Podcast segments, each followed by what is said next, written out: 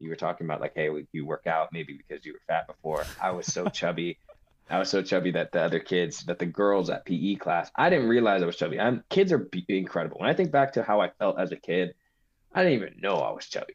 I remember just this one kid named Jack. He was from England, blue eyes, blonde hair. He took his shirt off, I guess, and he had abs. I was like, cool, me too. So I took my shirt off and I'm running, I'm running next to Jack. And the girls start ch- chanting, Jack has abs, Ben has flabs. And I'm like, what? I tell that story to people and they're like, that didn't happen. I'm like, no, I really wish it didn't happen. Uh, it's probably why I go so hard in the gym now uh, and why most of these photos I have now are me with like a purple jacket on, no shirt, because I'm just like, oh, I, I work out. Um, so it's my inner child and me just like, hey, hey, where's Jack now? Anyways,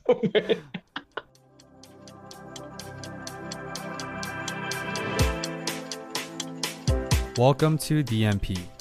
Discover More podcast is a community where we strive to discover more about life through insightful and nuanced conversations with fellow students of life. Discover More is a sanctuary for seekers of curiosity and discomfort. Congratulations on choosing curiosity over complacency this week. This is your host, Benoit Kim. Let's get this started. The guest of honor this week is Benjamin Carter at Carter Benjamin. Ben is a Caribbean American singer songwriter, artist, father, and a fellow student of life. He currently has over 31,000 monthly listeners on Spotify alone, not to mention his music spans across all platforms. Ben's music is groovy, thought provoking, and uniquely vulnerable. He seeks to take everyone's walls down, including his very own. As he puts it, Caribbean raised me, but DMV made me. When I first came across Ben's music, after meeting him working out 5 in the morning. I was a bit confused by his genre because of its uniqueness and its ability to fight against the powerful but repetitive currents of mainstream music. This excerpt from his website at carterbenjamin.com best describes his music style. Benjamin uses music to tell stories of heartache, love, addiction, gentrification, and racism. He does so in hopes of developing artists of the next generation to do the same. He's a musician and entrepreneur, fueled by relentless enthusiasm and passion, with sights set on advocating for the mental, physical, and spiritual health through the undeniable power of music. Now, just to name a few of his mile long recognitions, he has performed at the legendary venue 930 Club in DC and released his 2018 single Cosmic, produced by a well known producer, Andy Seltzer, through a collaboration with Warner Music Group and Distribution. Ben's 2020 single Fragile and 2021 single Psycho, which is my personal favorite, have both been featured on New Music Friday and NPR Radio Play. Oh, did I also mention he's a beast in the gym? You can find all things Benjamin Carter on social media handle at Carter Benjamin and his website, carterbenjamin.com. Welcome to the show, Ben. Thank you for having me, dude. Yeah, this is this is it's gonna be fun. So through our first encounter in the gym, our friendship has quite blossomed. And I came across you as a musician, of course, and of course, at first as a beast in the gym, as I alluded to. but I realized you had so many intersecting interests and passion from books, neurobiology, mindset, personal development, creative. And what I mean by that is your titles of your songs Cosmic, mm. Fragile, Psycho, time again in your upcoming single Lost Control all seem to suggest some sort of a theme of life and in life. How do you approach yeah. naming your titles and what's the creative process behind them? It's a great question. I think the biggest thing is uh, titles really kind of come to me first. Like Fragile is the best example I have for this. I wrote down on a note in like 2016 on my phone uh, and at the time, I wasn't really doing music, but I was I've always been writing music, but I just wasn't doing the whole like thing that I'm doing now. And I remember I was still in I was just finishing college, uh, and I remember the walk from my house that I was living at to the campus, and I remember just being on my phone and singing some weird melody about being fragile and going to break. And I was just going through a breakup with my now wife. Uh, we were we had broken up, and I just knew I wanted to write a song called Fragile but I didn't really know what to say. Um, and so I kind of wrote some lyrics down, whatever, never touched it again. uh, in DC in 20 like 18. I kind of started again, but I just didn't really feel it. By 2019, I'm sitting there in the studio session with great producer, this studio right here. This used to be his studio. Met him, great artist, Tim Atlas, um, and he's a fantastic producer. And we got together and we should start working. And I say the line in there, shoot my shot case I get it. Fragile if I don't. Bet you that I can't forget it. And as soon as I was able to finally get the word fragile, I was like, this is fragile. This is the idea I was sitting on for fucking like four years. Uh, that I couldn't figure out what I wanted to say, but I finally was able to like say it, and it was a feeling of knowing like, okay, we we got it. But most songs that come up with, they usually start from a word. They usually are like it's like one word or one phrase, and it flows from that phrase for me. Uh, stream of consciousness, uh, and very much like I'll come up with the phrase and then I'll start from verse one. And some people really like to focus on a chorus first and then build around a chorus. Uh, I like doing that in studios with people because it's like it challenges me. But for the most part, I'm a very much like that's my phrase. Now let's write an entire thing, work my way to the chorus. And it's like it really is me telling a story. So if that makes sense, it's like I'm, I'll say how I feel in a verse, and then I'll get to the chorus, and now finally am now getting the chance to speak the story and that, so I'll write very linear, like here's the phrase, here's the title, don't let me go. I'm so sad. I hate being alone. Whatever that is. And then I will write a whole song based on that feeling that I felt with that phrase or that word. Cosmic was similar as I just was sitting outside and I was told myself, I gotta write a song because I had only had one song out. Gotta write a song today. And I was getting really good at writing songs on walks because I would have to walk everywhere in DC. So then I went for a walk dude. I remember sitting down at the wharf in Washington D.C. staring at the anthem, and I was like, one day I'll play there. And I was just staring at it.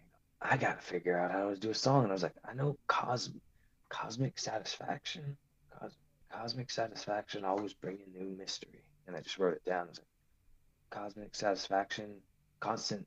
And then I just kept going and going and going from there. And I'm singing into a voice note on my phone because I didn't even have a guitar with me. I didn't have anything with me. And I'm standing out on a Sunday with all these people out there, but I'm like, I got to record this. And two months later, I got to record it at Warner, which was also, oh, how is this happening?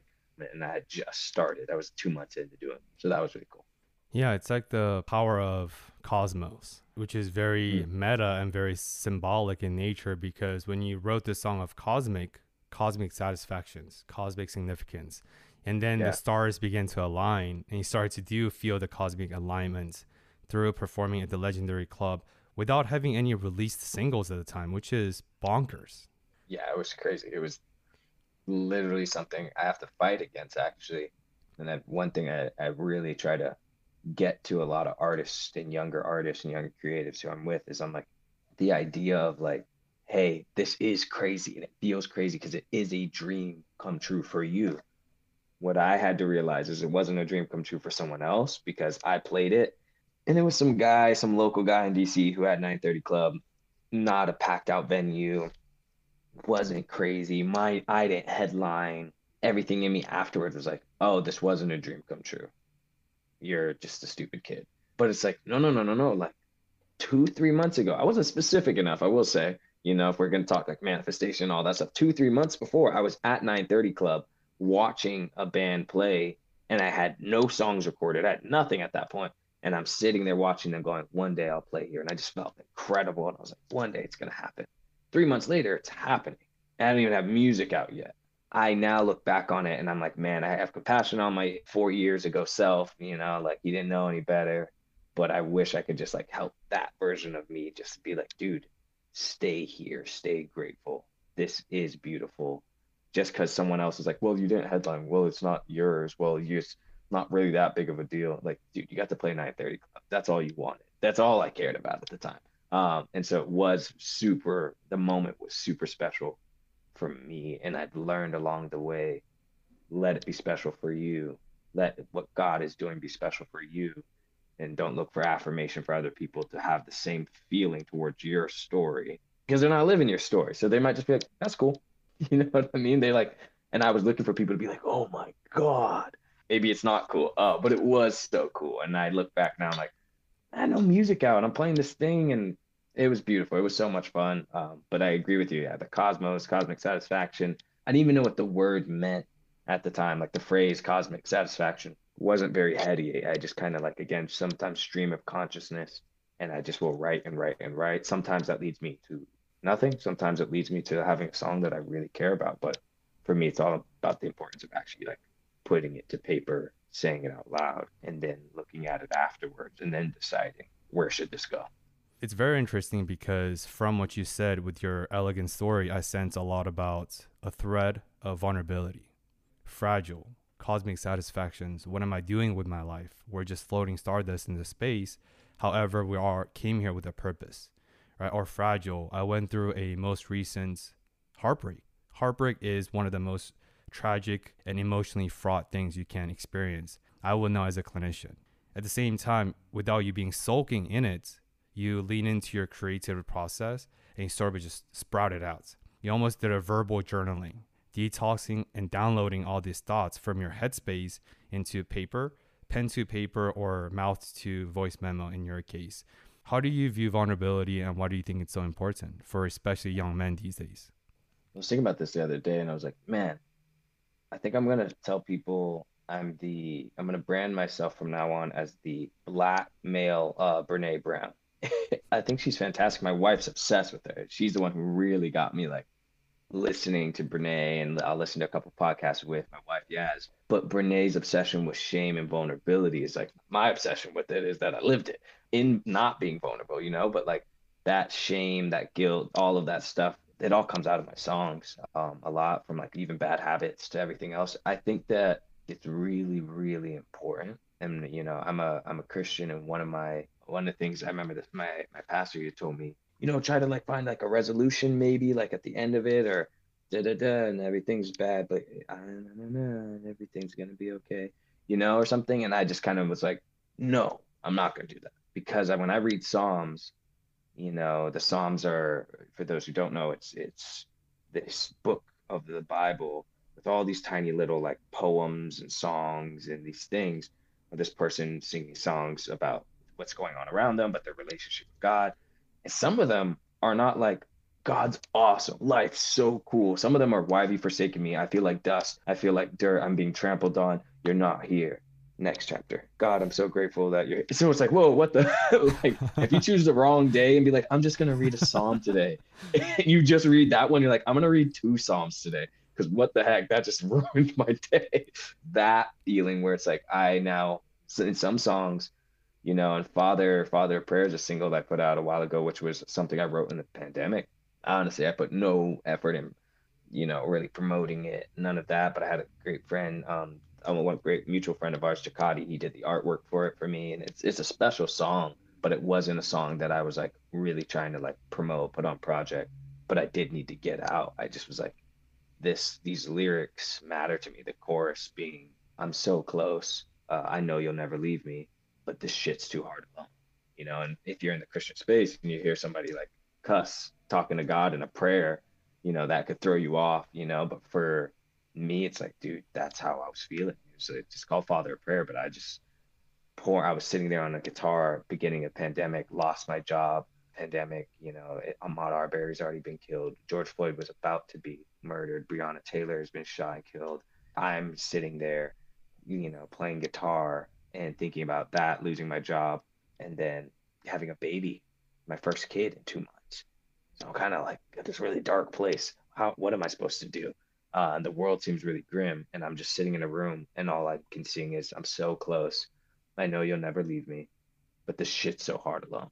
It's really for me. It's about connecting people's best songs. I think sometimes when we try to, there is a method to the madness, but for me, it's all now I look at the method in retrospect and I can learn from myself, you know, and I've learned from myself and my songs that I've written in the past how to get to that place where I'm able to say something that we all feel uh, and try to sonically deliver it in a way that makes everyone be able to relate to it, you know, or as many people as I can be able to relate to it and get the message. There's a method to that, but I don't really think about that when I'm writing it. When I'm writing it, it's get the words out that you feel in this moment get the phrases out that you feel in this moment and then can we tweak sonically can we tweak melody can we sure like let's figure that out to dress it up in a way that like is easily receptive maybe or if it's not supposed to be easily receptive then let's do that too. You know, like maybe the chords are really dissonant and it's really like, Ugh, I don't want to sit in this, but it might actually show what's going on lyrically.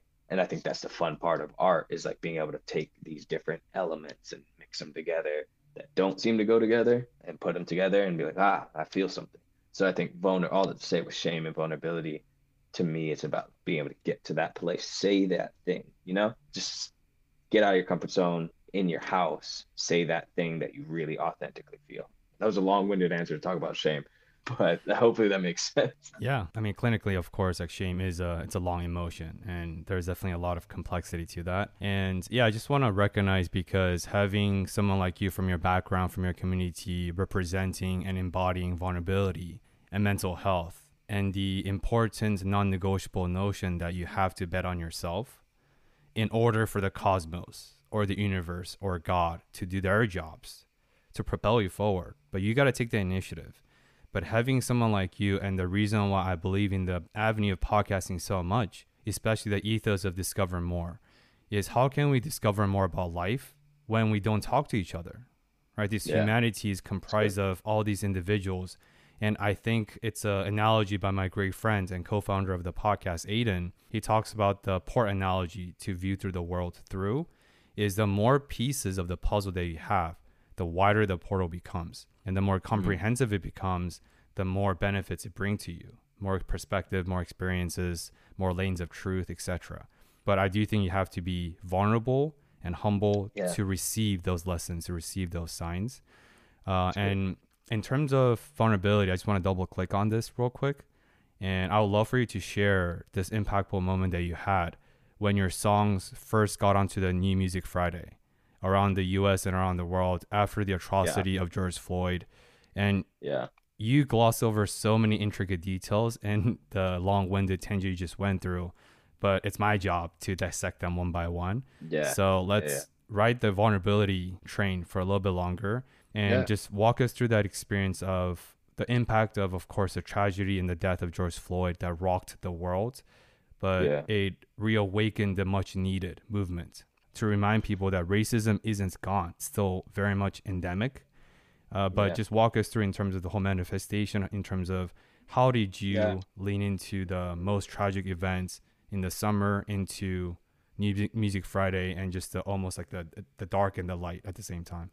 The story is the dark story is dark light to dark to light now. Uh, um, but it was this moment of like I mean, I, I already said where kind of the context was, but at that time, then once George Floyd, George Floyd was was killed on my first day of being laid off. To be honest, I'm feeling like I'm living the dream. At that point, uh, my company had uh, laid me off, but they I had this incredible, crazy moment where I'm sitting there freaking out, like I'm about to have a kid, about to have a kid, but I'm screwed. I got to figure this stuff out. Okay, I got four months severance okay, so my kid's born in July. By August, I need a job. Okay, how do we do this? And then I get a random phone call, you know, and I'm free, kind of having anxiety still. I've already written father, and I get a random phone call, and this person's like, "Hey," I'm like, "Hey," and they're like, "Um, is this Benjamin Carter?" I'm like, "Yeah, this is him." Well, uh, someone called us, and she seemed so confused. She was like, "Someone called us, and they told us that you needed extra four months severance," and I was like, "What?" And she's like, yeah, so you're going to be good, you know, for, you know, you're taken care of for the rest of the year. What? Uh, okay. And they're like, okay. I was like, is it because I'm having a kid? They're like, ah, that's probably why. Anyway, just calling to let you know. what kind of phone call is this? uh, and then they got off the phone. I still have no idea who made the call. No clue. Who called this person and told them, give this kid an extra four months? And I'm sitting there like, all right. And I'm I get off the phone and me and my wife, my wife looks at me. She's like, "Who was that?" And we just, I tell her, and we're bawling our eyes out, holding each other in the kitchen, you know, because I'm sitting there going, "How is this?" You know, we got to make some money. I'm scared. Then I'm like, the answer to my other prayer came together. I want to be uh, artist full time. That's all I want to do. All I want to do is make music. And so I'm sitting there going like, someone's gonna pay me till the end of the year I'm now a full time artist. I am now getting paid to just and so it's like that perspective shift and i've just always been that i guess delusional and naive to allow myself to play those little you know story games where i'm like all right now i'm a full-time artist. Uh and i got to play that for the rest of the year. So i'm pulling up in santa barbara. I'm sitting at a friend's house and i'm reading about george floyd and i i didn't know what to say. The next week fragile was supposed to be released but it kind of felt like good timing as well to like get the message out of of vulnerability. So I was like about to pull the song completely. I was like, dude, just not the time. Let's not. Maybe we should put the song out. I was trying to make this about me. And then my manager also was kind of like, yeah, as a black man himself, was also like, you are black. You do realize that, right? Like he was like, this is kind of about you. Like he's like, this is about everyone who looks like you in this time. And I'm like, ah, I forgot I was black. Um, so then I was like, all right, all right, all right. And we we switched all the marketing stuff like within like literally two days. Like we the posts and all that were like, uh, just because I'm fragile doesn't mean I'm broken. Just because I'm fragile doesn't mean I'm broken. Just like all these different things and saying the black body is fragile but not broken. The black body is fragile but not broken. And we just kept posting that stuff. And I was like, cool, sweet. It ain't like oh crazy. It wasn't like these awesome moments. But then I have this video on my phone of one night while we're editing and creating that stuff, getting ready and putting the black body is fragile but not broken. This feeling hits me, and I'm like, oh shit, this song is gonna pop off. And I have video of myself, my pregnant wife, late at night, me running around the apartment. We're four days away from releasing uh fragile my song fragile and i'm like telling her like oh it's gonna go off she's like what does that mean um and one thing i study of that video is like I had no idea the details. Sometimes and now in life, I like to pretend like this is exactly what's going to happen. And that's usually when I know I'm wrong. Uh, because in that moment, I ended up being right. But when my wife said, like, what do you think is going to happen? I don't know. I just know it's going to do well. And it made me almost doubt myself. Like in the thing, you can kind of see my body language shift when she started to ask me like detailed questions. But I was like, I don't know, dude. I just am telling you something's gonna happen. Song comes out, Friday hits. I look, I'm like, holy crap, this is New Music Friday. The New Music Friday. How the hell am I on New Music Friday? I don't even have a label. These are all major label artists. The world is listening to my song. Oh my God, all new indie. What the heck? Okay. And next morning, wake up, outliers. Holy, holy crap. And then I'm just watching all these playlists, Spotify playlists. Song jumps up over 200,000 streams in a month. And I'm sitting there like, dude, this is crazy but the, that's where the dark came in. Now we have guy who's believed, who knows, but doesn't really know how. And now he's seeing all this st- cool stuff happen. But in the midst of everything else, now still having a kid, it's not equating to actual money. Like he's not rich. He doesn't know what's going to happen. He's not been signed. So then I get confused and I get anxiety every day because I go, I don't have another song to follow this up with for another four at least. So then it turns dark and I have panic attacks, anxiety, and I delete all my apps, I delete all the stuff, but I'm just inside, I'm just riddled with fear like, oh, this is going to stop. And when I tell you this song got up to over 200,000 streams in a month and then slowed down to probably like one of the lowest streamed songs I'd ever had, it happened like that. It just like became a normal song in the streaming like 100 streams a day which for a lot of artists that like doesn't sound that sounds like a lot for some artists. So i don't mean to like diminish that but like i just went from like 200,000 to there and me just going to anxiety and being like i don't know what to do. And the light part came last year while i was at kind of a darker still in that kind of season of trying to figure out how do i manage this anxiety how do i manage this stuff and as i was meditating as i'm reading different books as i'm doing all of this stuff. I'm reading Think and Grow Rich. I'm reading Breaking the Habit of Being Yourself. I'm, you know, I'm, you know, I'm reading the Bible. I'm reading Ruthless Elimination of Hurry, John Mark Comer.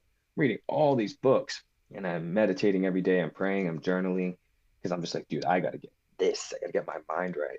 Become kind of detached. I'm detached from fragile at that point, you know, because I don't know what's gonna happen. I'm like, I assume the song's dead. I'm just focused on the new stuff that we're doing. And then I get a text. Hey man, uh, you cool with Fragile being on this Netflix TV show?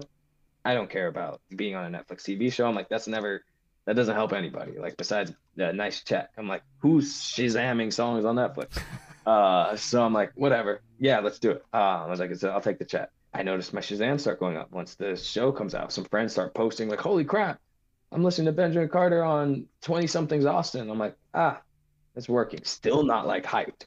I'm like actually off social media again because I'm like trying to get my mind right for the new year. It's almost the end of the year last year. And then I was like, oh, I should probably get back on when I'm coming back. I was like, I should say something on TikTok. So then I like make a quick TikTok with me and my daughter laying in bed and me being like, notice my Shazams went up a lot because my song went on a Netflix TV show. That video gets over a million views. I watch my streams now. I think the song's like top streamed on Spotify. It's definitely top on on like Apple. It just starts going up, and I'm like, wait a minute, what the heck is happening again? And now I'm watching the song get the same love, but I'm now not anxious. I'm not confused. I'm just like, no, man, like what's for me is for me. How these things happen and the waves they happen, I got to be okay with. But I'm not going back to that guy that was freaking out in the in between. I'm going to love this in between moment and like be excited and love people and talk with people and hop on podcasts and and just do what I can to help other people in in between. And then the things that get blessed in my life along the way, I'm like, let's go. You know, like that was a need. We need this to go well. We need this so that you know we can have the we can tour, we can bring this music out to people, so we can get it out to more audiences, so we can touch people's lives. So we can, there's a there's a need for this. Cool. How do we get it? That's just the process. That's the work. We set up a plan. This Bible says a man makes a plan. Proverbs 69 says a man makes his plan, um, but God directs his steps. And I'm just like that verse for me is like this weird, funny paradox where it's like, all right, well, I'm going here, but if it looks like this, you know, the whole way, like I'm cutting and curving and left and right and all that kind of stuff, it's like, ah, yeah, that might happen, but I will end up at this destination that I have my eyes on or somewhere greater. The in between, that's walk by faith, not by sight. That's move around. That's figure out how to get there. So my dark light light journey, whatever it is, that's what it, it basically is. And I kind of I feel at this place now in life where I'm more, my process is really fixated on maintaining this feeling, this mindset, this identity, this belief system versus writing the best song. And that seems counter to some people, but to me, it's like, this is where I want to be. And we kind of talked before the podcast, you make, I can make better business decisions. I can make better songs if I'm here. It might take me longer than the person who's in their craft every single day and focusing on the intricacies might take me longer. I'm not saying I'll get there faster than somebody else who's always in the studio, but I'm really, really focused on making sure I never have, I minimize, not never, but I minimize as many moments as possible in my life with the kid, with the wife. I want to minimize that moment of depression and anxiety attacks as much as possible because I care about my surroundings, my family, and I don't want them to see me with these anxiety attacks every single day. So my process of the gym, meditation, journaling, therapy, you know, mentorship, prayer, like those things, focusing on how do I get these routines in place in a very, very organized way that I am almost always at this feeling of abundance, of love, of unconditional love. Even when bad things are happening, I feel composed. I know who I am. I know I'm loved. I know I'm cared for and cherished and I can now be composed under pressure and walk it and make good decisions. That's where I'm at. The seasons of life, right? Seasonality of life. Because I always talk about this. If it's always sunny and no rain, it's drought and desert. Yeah. But if it's always rainy, it's flooding and nothing grows. So you need the um, interplaying of different seasons to truly cultivate the optimal conditions. And I just want to highlight your such an amazing story about you flipping the narrative not just flipping, almost embracing and embodying the narrative of George Floyd's tragedy through the lens and the song and the creative avenue of fragility by saying that black bodies are uh, fragile but never broken. I got goosebumps and I had a full stop on this side of the screen because, man, we live in this world of or, but it's always and. You can be fragile and unbroken. You can be weak and have strength the life is in the nuances. And this is the reason why I love these long form conversations because when you truly let go of what you want to hear, what you think you should hear and just sit into the space of this container there's so much insight not just this conversation but any long form conversations you can with your neighbor with elders with someone that's younger you just don't know what life's going to present you through or as but i really really love the lyric and how you were able to embody the fragility in a very strength based approach that's really powerful man so i just want to highlight that for you and yeah let's talk in terms of your habits because you're very mindful right? And I'm very grateful that we became fast friends through the AM morning crew, which is yeah. that's how you know. That's almost like an inheritance preliminary vetting because you know if you show up at 5 a.m. or 5:30 to work out, it's either you used to be fat like I used to be, or or there's something you have that work ethics or you have this yeah. vision, you have this unwavering commitment because you don't just work out because you want to, right? Yeah, so uh, because it's always fascinating to me when I talk about these mindfulness exercises or practices, especially journaling, because I reckon when I journal, sure I'm a creative, but my creative genius is is not in the musical sense as you are. So it's not lyrical, even though I'm I like to articulate my thoughts in a particular way. So as an artist and musician, what does your journaling process look like? It changed up last year. So I've actually uh, I don't know if it's the case for everyone who grows up kind of in the westernized Christian world, but like journaling was kind of like a normal thing in like youth groups and stuff. Know, so I was always journaling, but it was always like based off a devotion we would do, or like re- what did I read from the Bible, and then writing down my notes from like what I read in the Bible and how that applies to my life. I got in that practice probably from a young age, like that I was always writing, you know, journaling. I was always I was writing songs from even younger, so I'd always have a notebook but then the process of like journaling my feelings, my emotions kind of came through that. But it was always, what am I getting out of this scripture thing? And sometimes you're reading scriptures, like I said, that are like, I'm forsaken. And I'm sitting there like, I got nothing to say. Like, this isn't helpful. Um, so, last year I read this really good book. I was actually he's a, he was a pastor at a church in Pete Scazzero. Um, he's an author, great author, but he had this book called there's a bunch of emotional healthy spirituality is one. I think I read emotionally healthy discipleship, and he just said really briefly, it wasn't a main point of his thing, but he talked about how God's speaking to me through my emotions. He created them, so I need to find out what He's trying to say through this emotion. He created these emotions. I'm feeling it. What is God trying to tell me based on feeling or I felt in that moment? So kind of like this more analytical way. So now I have this journaling method where every single day I start my morning with what emotions are you feeling right now? And then I'll write those out and then uh, I'll put and why. And then I'll go, you know, read scripture. I'll do, you know, I actually read the Bible. I read a daily Stoic devotional, The Daily Laws by Robert Greene, and I read Tao. And for me, it's just like a, a great, well rounded understanding of practicality, spirituality, and my specific, you know, religion that I practice. So I'll read all of them in the morning. But before I used to do write down those emotions that I'm feeling and then take a moment in silence and meditate. But I kind of switched it up and I actually like it better for me, at least through the day, is now I will meditate before I even touch the journal pad. Um, and usually it's like a Dispenza one or it's simple mindfulness. I work with Open. I'm like a little Open ambassador now. So it's a great app, mindfulness app that I've really come to enjoy.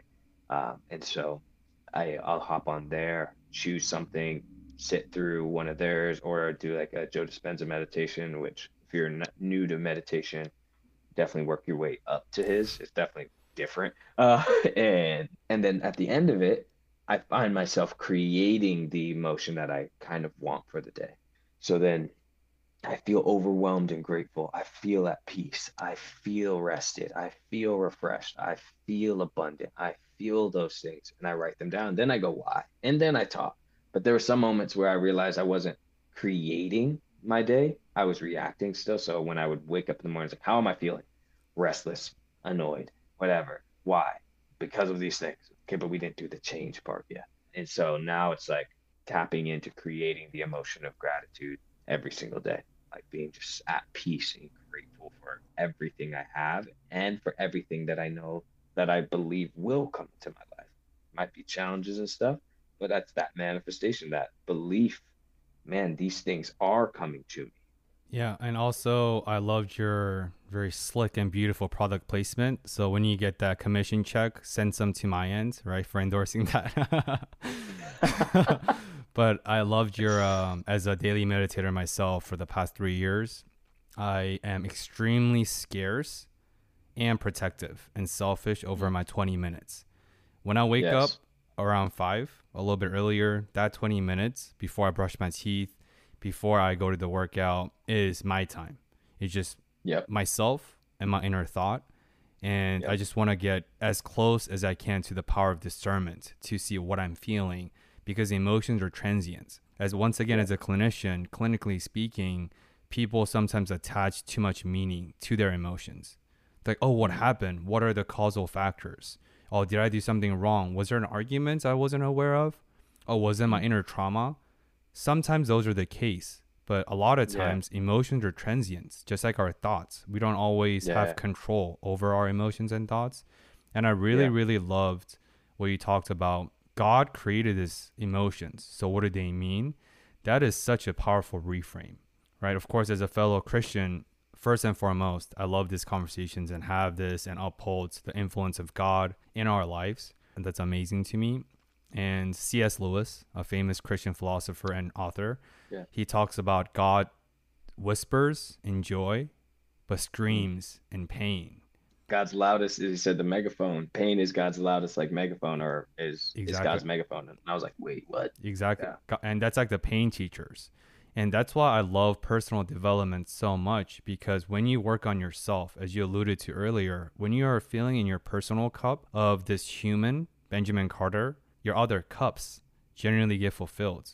But as you said this earlier very, very well, that a lot of people have that process reversed that's why midlife crisis happens. That's why people are climbing up the wrong buildings, right? Trying to curate the false sense of self because of parents, because of trauma, because of the patriarchal, toxic framework that we put on the pedestal of, oh, this is what success looks like. This is what men looks like. So I just want to really recognize that. You're, I could tell you're a ferocious reader. You have a lot of intellectual interest. You're, you read a lot, I could tell.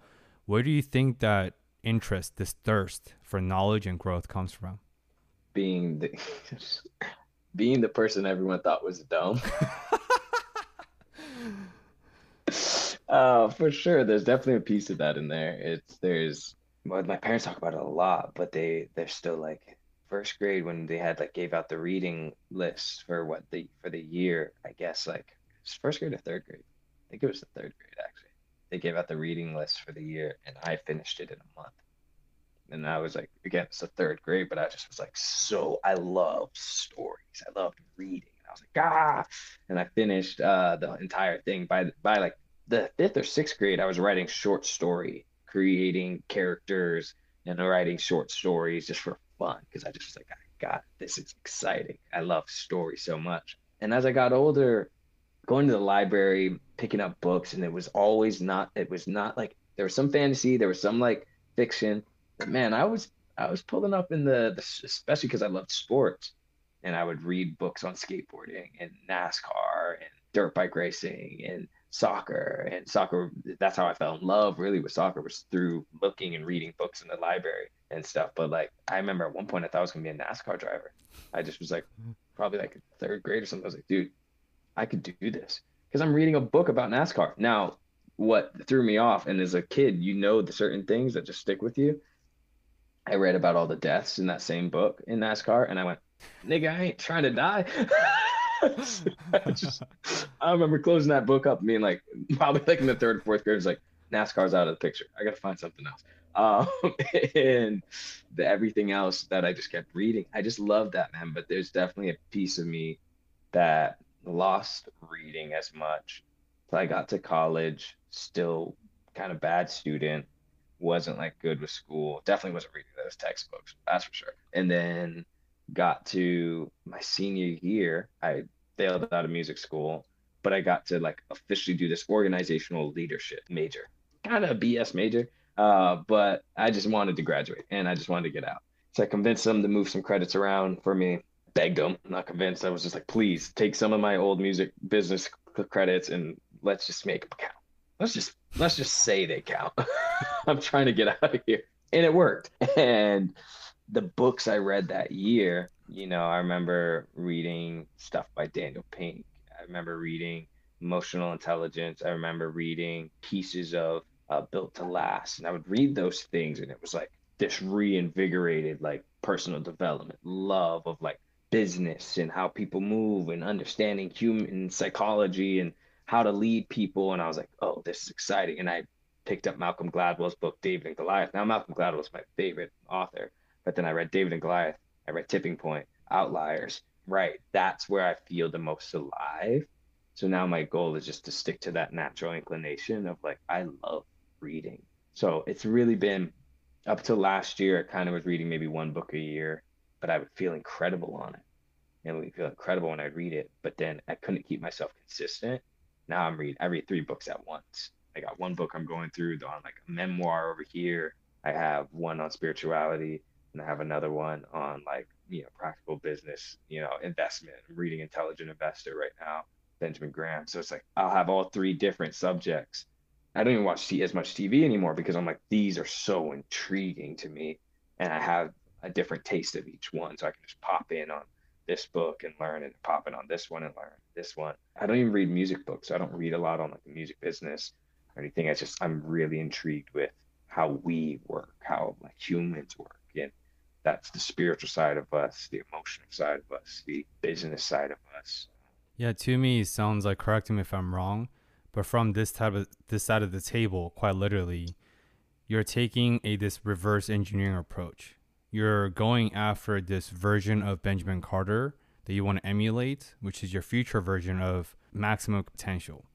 And you're reverse engineering reversely to know yourself, okay, if this is the type of human, if this is type of father, if this is type of husband and partner and musicians I inspire to be from a hindsight view, what steps should I be taking? Right. 100%. And through yeah. that, you're making sure that your your anchor doesn't get lost in life because you sort of talked about this earlier where even with your wife Yas when she had these visions of what she wanted to do and she was living the reality as we speak but she was caught up in anxiety because of oh the future right because it's like in stoic philosophy you don't want to borrow yeah. unhappiness from the future right you're a daily yeah. stoic ryan holiday fan so and everyone's baseline always increases it's very interesting. Of course, I have endless fascination with human psychologies and emotionality.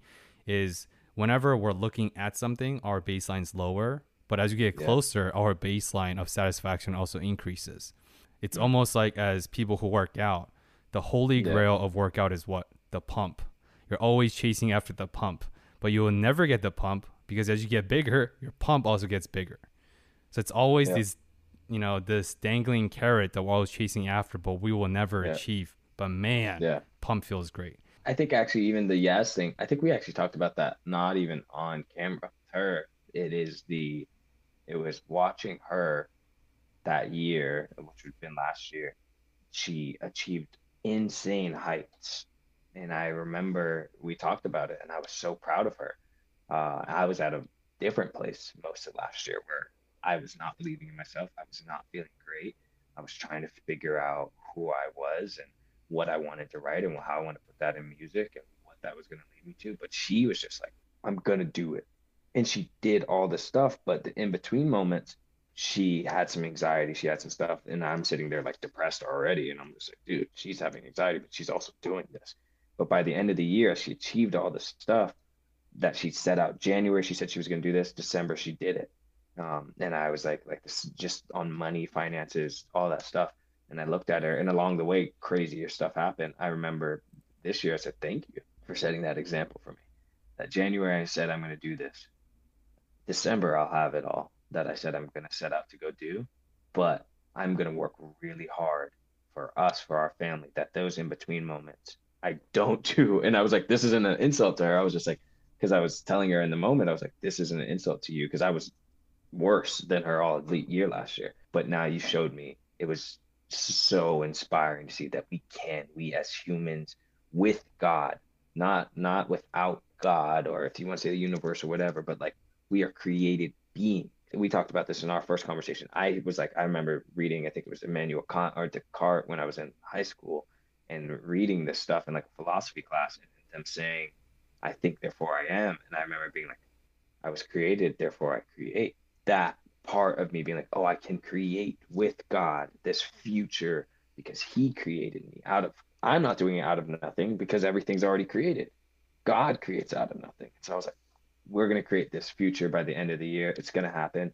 But because I know I'm, I'm going to try to go my year without doubt. And what are the tools I need for when doubt does come up that I can manage it? Because it's going to come up and it has plenty of times. It's only middle of the year. And I've had plenty of times where I've doubted myself. But I have the tools to manage it this time. And that's what I'm fixated on is the tools for managing doubt, the tools for managing, uh, you know, not feeling great about myself and going back to the old version of myself and being able to try to teach that to my family, to my wife, to my daughter, so that they now have the tools. So my wife can do, because I believe she's way better than me at most things. Uh, and like, like I'm just like, oh, I want her to have these tools so that she now, or I manage my doubt at, a, at an even higher capacity. And I, that's what I'm really interested in for sure. Yeah, because there are definitely negative emotions but most emotions yeah. aren't good or bad. Are they serving you in the moment or are they deserving you? Yeah, and yeah, good. just to relive the offline conversations where you talked about we are created, therefore creativity and the ability to create is part of our DNA. And for non Christians, and maybe you have some resistance hearing this as a listener, if you're not a Christian or you don't identify through any faith or spirituality. So let me provide this more tangibly. So if you think about the urge that's deeply encoded in our DNA. This creativity process or the ability to create is prehistoric. Cave paintings, like Homo sapiens, and what really established the human's dominance in the hierarchy of apex predators is our ability to create fire and tools. Period. Yeah. Language, sure, all those things came, but it's our ability to create. And yeah, I had this conversation with the last interview, episode 94, talks about how imagine the world where everyone was an artist and everyone could lean into this prehistoric design. Mm. Imagine the endless possibility of the world. And of course, Web 3.0, consumer blockchains, and metaverse and creator economy is coming the next five to 10 years, which is very, very, very exciting for me to see. With that being said, I just want to double click and revisit something. I'm a bit of a non sequitur, so we'll weave in and out of the personal to the macro. I sense a theme of mindset in what you just said because whether you want to discern the emotions that you have or journal about it or reflect on it or believe in it, it all comes down to the simple mindset. And I just want to talk about the soccer real quick. First of all, I didn't know that your love for soccer started from reading, which is a full circle, right? It's like, how do you fall in love with a sport through reading? I never even thought about that, but worked for you. But I would love for you to share the interesting journey of your soccer.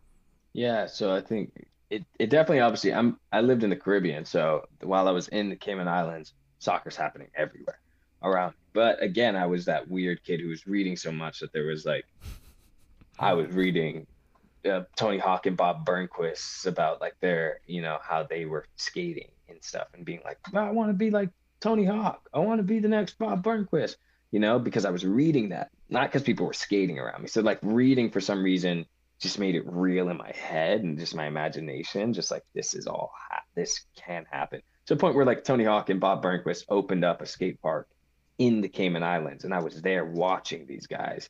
By the time I was like in the sixth grade, and I'm like, I was just happening. Uh, and it's one of the, the most beautiful skate parks in the world. But I literally didn't even. I stopped skating, much to how my journey with soccer is. But this you can tell is I stopped skating because someone told hey, we don't do this. And I was like, what? And it was my cousin.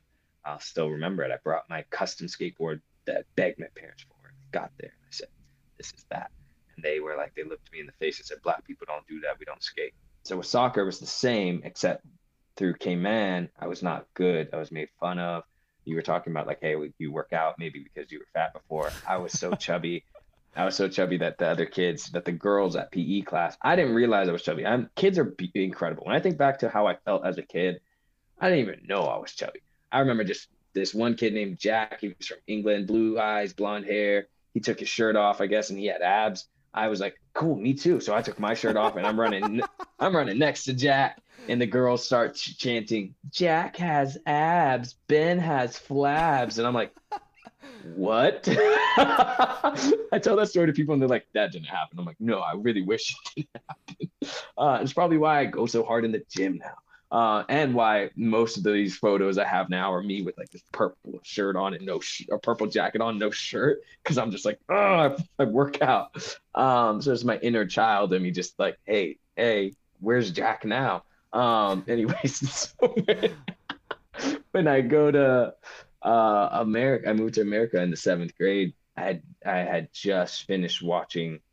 By that time, YouTube had had become a thing you know, had watching soccer videos on YouTube, highlight reels every single day of like Ronaldinho, Cristiano Ronaldo, and then the World Cup happens 2006, and I'm like, okay.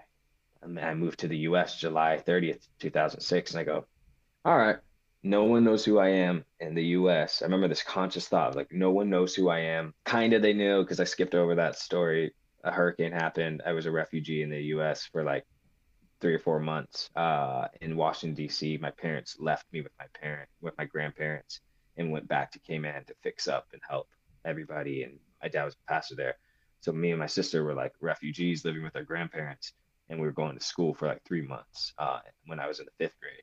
Um, so I went to the school, and then turns out a year and a half later, my dad's like, actually, we're moving back to D.C. and you're going back to that same school. So I'm like, all right, they don't really know me. I don't really know them there's going to be a couple people I know um, when I pull up, but let's be the world's greatest soccer player. Like my brain was just like, I'm going to be the next Pele. That's literally, I told myself that sentence and I couldn't juggle a soccer ball. Like I could not even, not, couldn't juggle a soccer ball at that point, but I'm like watching YouTube videos every single day. I'm watching these guys called Ballas Berlin and they would just do these crazy tricks juggling a soccer ball. And I was just like, I'm to do that. And bro, when I tell you I, something clicked in me, my mom, I remember her coming down to the basement saying, Hey, Ben, it's time to eat. And I'm drenched in sweat. I'm drinking like five, six different water bottles a day, not trying to lose weight, but losing a ton of weight. Uh, and I'm just like sitting there, just like, no, not till I'm the next Pele, not till I'm the next Pele. Kicking the soccer ball, and putting this bucket, like this like nasty bucket, all the way in the back of the backyard because we had this tiny, tiny backyard because the middle of the city in DC uh, in Northwest, and I'm just kicking it and trying to curve it around this this tree and just curving it, trying to see can I curve it into the bucket? Can I curve it into the bucket? Can I curve it into? And I kept doing that shit over and over again, doing juggling, juggling, juggling, juggling. By the time I get to school, around 50, 60 juggles. They're like, I'm training really hard in practice, and people are like, oh, this guy's kind of good. By the end of that year, seventh grade year, you know, I'm juggling around 100 and 150 in a row uh, I just learned to like count, and I'm going, all right, I got 150. And then eighth grade year comes along. There, you know, I have a coach from the high school being like, hey, do you want to move up early? Like, do you? And I'm like, my parents and the coaches there were like, don't, you should not be trying to move up early. You're not going to get playing time. Focus on juggling. I'm at 335 by the end of that year. Another coach comes to me and he goes, hey, stop counting. Focus on creativity. Focus on tricks. Who cares how much you can do in a row? And I said, got it. So then I started focusing more on tricks, started focusing on that. I get to high school, I'm there. I finally made it to playing with like the varsity boys. I'm starting on the team with all these older kids. Yeah, I got this. And the older kids just don't respect. Me. They don't think I'm good. They make fun of me. They love me, obviously, like in this loving way, but I was looking for affirmation and I was made fun of. So for about three years, from freshman year of high school to 11th grade, I am I win the most I win is a honorable mention twice, which is like third team. That was all I got, and a couple assists, and I think I scored once in three years. I was always choking. I was always afraid. Our team won a championship the 11th grade year. I remember we had won a championship, but my parents at that point, money was really tight. Things were bad. We weren't able to. They weren't able to get me into a travel team. I was having doing summer camps where scouts are telling me like, "Hey, you're wasting your kid's talent. He's only playing at high school level." And I'm sitting there going like, "Yeah, dad, let me let me go. Like, let me go play these other things." But we didn't have the money. We only had one car. That car was always breaking down. So I'm already going 3 years deep of like the soccer dream is dying fast. That whole time music is slowly growing on me. Now all of these older kids are just graduating. senior year comes around, the coach who had been with us those three years was like, Hey, I got what I wanted, and there's no hope anymore on the team because it was just me. so then he was like, I'm out, and he leaves. And I'm going, What the hell? Uh, so now I'm like stuck with the athletic director who played soccer a little bit, but wasn't this other guy, this other coach had played like in Germany. He played professional, like all of this. And I'm like, but this coach taught me more about like leadership, about life, about myself, how I work under pressure, words like I, I love languages, words of affirmation, all that stuff. I learned that from this coach and realized the power of that so much because I remember preseason, I'm we're playing a game. I'm a small guy, but I was about to fight everyone I met. Uh, and so I was on the field and I'm just about to fight this other, you know, I'm angry. Things aren't going well. He pulls me off the field he starts hitting me in the chest and he's just like, You're the heartbeat of this team. You are the heartbeat of this team.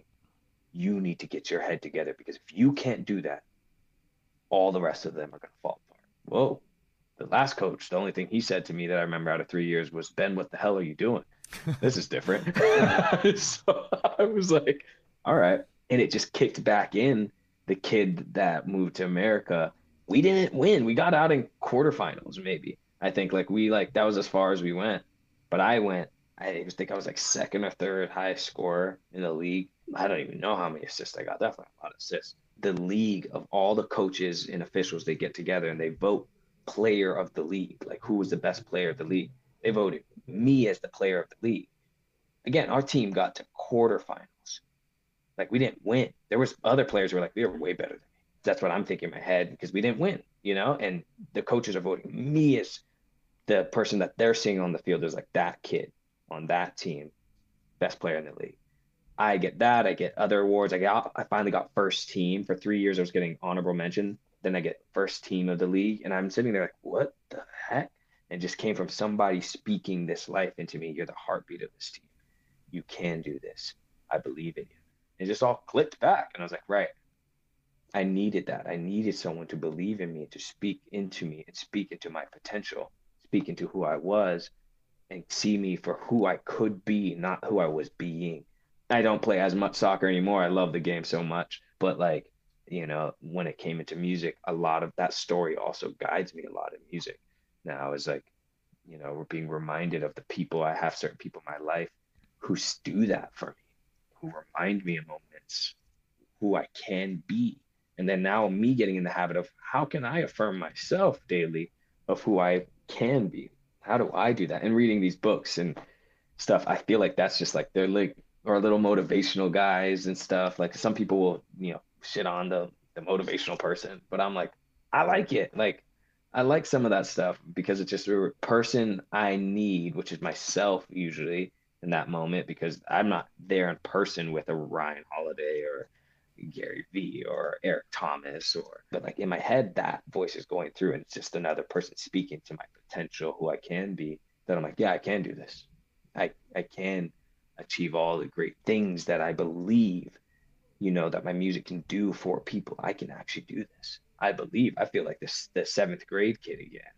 I feel like that now most days because that guy was on to something. Someone said, I heard this last week someone said success leaves clues and i was like oof and I, when i look so i look back at that and i look and i'm like what did i have in seventh grade where i went exponential results as a child i went from nothing to i was doing pretty freaking well.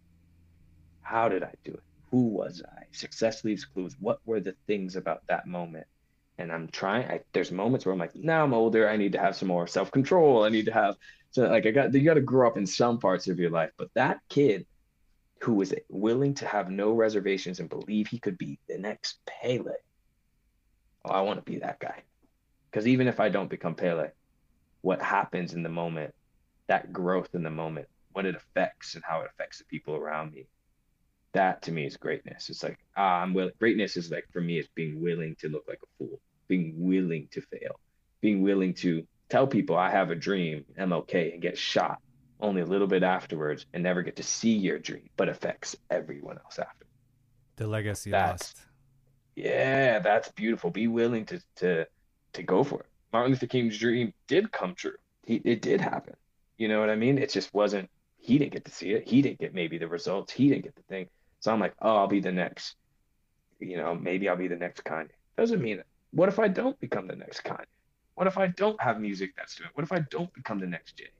What if my daughter gets to see her dad living at his maximum potential, attempting to go out, and my daughter goes, "Oh, I can do it."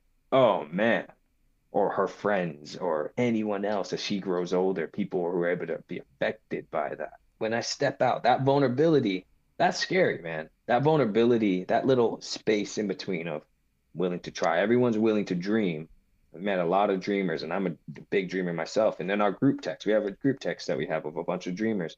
There's I made that specific. It's dreamer to doer. It's the dreamer to doer like mastermind that we have in that text. Because for me, for years, I was always on the dream side, but I was way too afraid to try.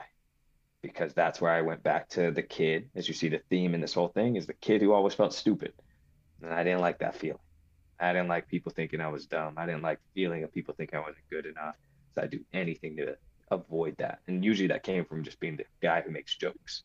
So I would numb, I would try to make jokes, and I would make myself dumb in scenarios, knowing I'm reading, you know, all of these books, but I'd make myself dumb because I was so afraid that like, what if they're right? You know, now I'm like, I'm willing to try. Man. i would rather look dumb trying and being able to get close to God in that process, getting close to you know potential of who God created. That's exciting. That makes life so much fun.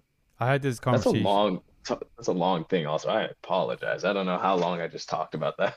No, I mean you were speaking through streams of consciousness and passion. I had this call with Kitty Noor. Talks about cool. the world creates space mm. for passionate people. Mm. This is why having a creative process, or I think podcasting, is very powerful as an avenue because I believe in the healing power of creativity, but also I think that sh- by sharing our voices and passions, it gives other permissions to pursue their passions and voices. It's a trickle yeah. effect, and you're truly having a domino effect in the most uplifting and positive way. And I think that's really, yeah. really powerful about that. So I just want to stay on this train real quick and double click on something. Soccer is a team sport. At the same mm-hmm. time, your coach told you that you're the heartbeat of the rhythm, your heartbeat of this organism of the soccer team. So you're both dealing with the individual component, but also the collective team component. How does that translate to you as a musician now in the creative process? Because as an individual, you're the mastermind be- behind the lyrics, behind the harmony, the tempo, the alchemy of music and rhythms. At the same time, there is a team involved manager, editor, producer, you're, maybe you're a coach. So, how do you see the similarities and how has that soccer journey is continuing influencing you now as your musician? That's what I love being on this podcast with you is because you're able to connect things that I didn't even realize are connected. Yes. Oh my God. The team aspect that I've been able to learn from soccer and the human psychology that I was basically being taught that senior year is a hundred percent the reason why I've been able to see even some of the semblances of success to this day because I can't produce during that whole journey of music and stuff. When failing out of college and music school and stuff, I actually was like, I'm not good with you know, a digital audio like workshop, the DAWs. I'm not good with them. Like I can get in and record a little thing real quick, get it up, and then be done. But I'm not as great with it. And so if I sat down every single day and practice, 100%, I, you know, I could get it. But to me, that's wasting precious time on what I really love, which is writing songs, creating songs, and also working people. I love people. I don't do this to be alone. One of the things me and one of the producers I met with this week we were talking about is how one of my superpowers is that I am not the smartest in the room. The producer trusts me to do me I trust the producer to do the producer. And it's that human psychology of like, again, this dance, the heartbeat, the rhythm, the leading. What I do best is I focus in who's this producer, what's going on in their life, what should be celebrated in their personal life, what are the things that are going on with them. And the best artists will tell you, like, when they're creating these songs, have incredible conversations beforehand and then they write a song. So I'm sitting in the session, I'm booking out sessions for five hours, six hours about an hour and a half of that is just us talking. That's it. it's about an hour of just like, yo, yeah, what's going on? Yo, that should be celebrated, bro. Oh, you're having a kid. Oh, that's amazing. Oh, you're, you know, these are the things you're struggling with. These are the things you want. And me trying to fill up with love, with the readings, with everything else that I have, that I'm like, I don't have anything to give you connections or what I might not have some, but can I give you so what I've read, a book. I've bought books for my producers. I've sat down and shared with them things that I've read for podcasts all that stuff. And I'll, you know, and some of them will leave and be like, dude, that inspired the shit out of me. Thank you. Cause I'm like, all right, this is what I can do. So I'm giving them my best in that moment. They're giving me their best, which in return, which will be really wanting to create an incredible song with me. And then I'm able to flow out the music. But it's like this back and forth versus some people will come into a studio and it's all about how what you're giving me. Producer, you work for me. You're going to create my song it's one of those things where it's like you can sense when a person's in there for themselves, both of us are going to gain from it. Both of us are going to leave. Like one of the producers I came in and we had already made some good songs, but I said, hey, let's both challenge ourselves. I'm going to come in, I have this melody idea, and it sounds like a country song. I wrote it like a country song. I went like, credit cards all pulled up, life's been on a decline, singing praise God. Like I wrote this thing and I said, let's take that, no chords to it, no nothing else, and let's create a song that we can see that could feel like Frank Ocean meets Bon Iver meets Kanye West. Let's try to create with that melody. And we did. It was like one of our favorite songs. We've shared it with so many different people because we just started putting all these elements and influences into it. And we would change the vocals up completely and made some auto tune and made some like this. And to the point where like, this is weird, dude. And we send it to people and they're like, this is cool. But it was the whole point was me and him to gain on a challenge because he's sitting there like, this is tough. You gave me a task that's not easy. And I'm like, I know this is tough for both of us. How the heck are we going to come out with something good? We left the first session and listened back and was like, this is terrible. We came back and did a second one and was like, I think we got it. Uh, but it took time. And now we have something together that we both are proud to show other people like, yo, check this. We, this was our process. This was the idea. But that's like human psychology. That's like that's making something bigger than just Benjamin Carter walking in the studio. I catch my time a lot of times now, and I learned this from my wife, is saying we. Like last night I played a show and I was like, well, I started saying we, we're really just working. And I was like, oh, I'm up here alone playing acoustic. And I was like, and I literally said, I, I mean, when I say we, I guess me, I don't see this as just Benjamin Carter. I see this as the collective, the artists my, the, that I'm with, the producers I'm with, the my manager, the creatives, the photographers, the videographers, uh, like my family, my wife. Like I see it as we moving together, we balancing off each other, we doing these things together. And because I learned that from my wife, because she started when she started her company, one of the most powerful things she used to do. And at first I was like, is this a BS thing? Like, how is she doing this? She would always say, our company, we are what we do. And she would always say that. And I was like, it's just you right now, dude. She had no other contractors. She had nobody else she was working with, but she was always we, we, we, we, we, we, we. And then she got we.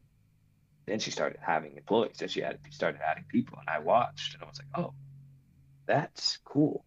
I need a team. And last year, that's what I did. Last year, I just finally was like, I need a team. Said it out loud. And now I like I got too many people coming in uh, like random people hitting me up, being like, "Hey, I want to run ads for you. Hey, I want to do this for you." And I'm like, now I have a we, and this team is growing.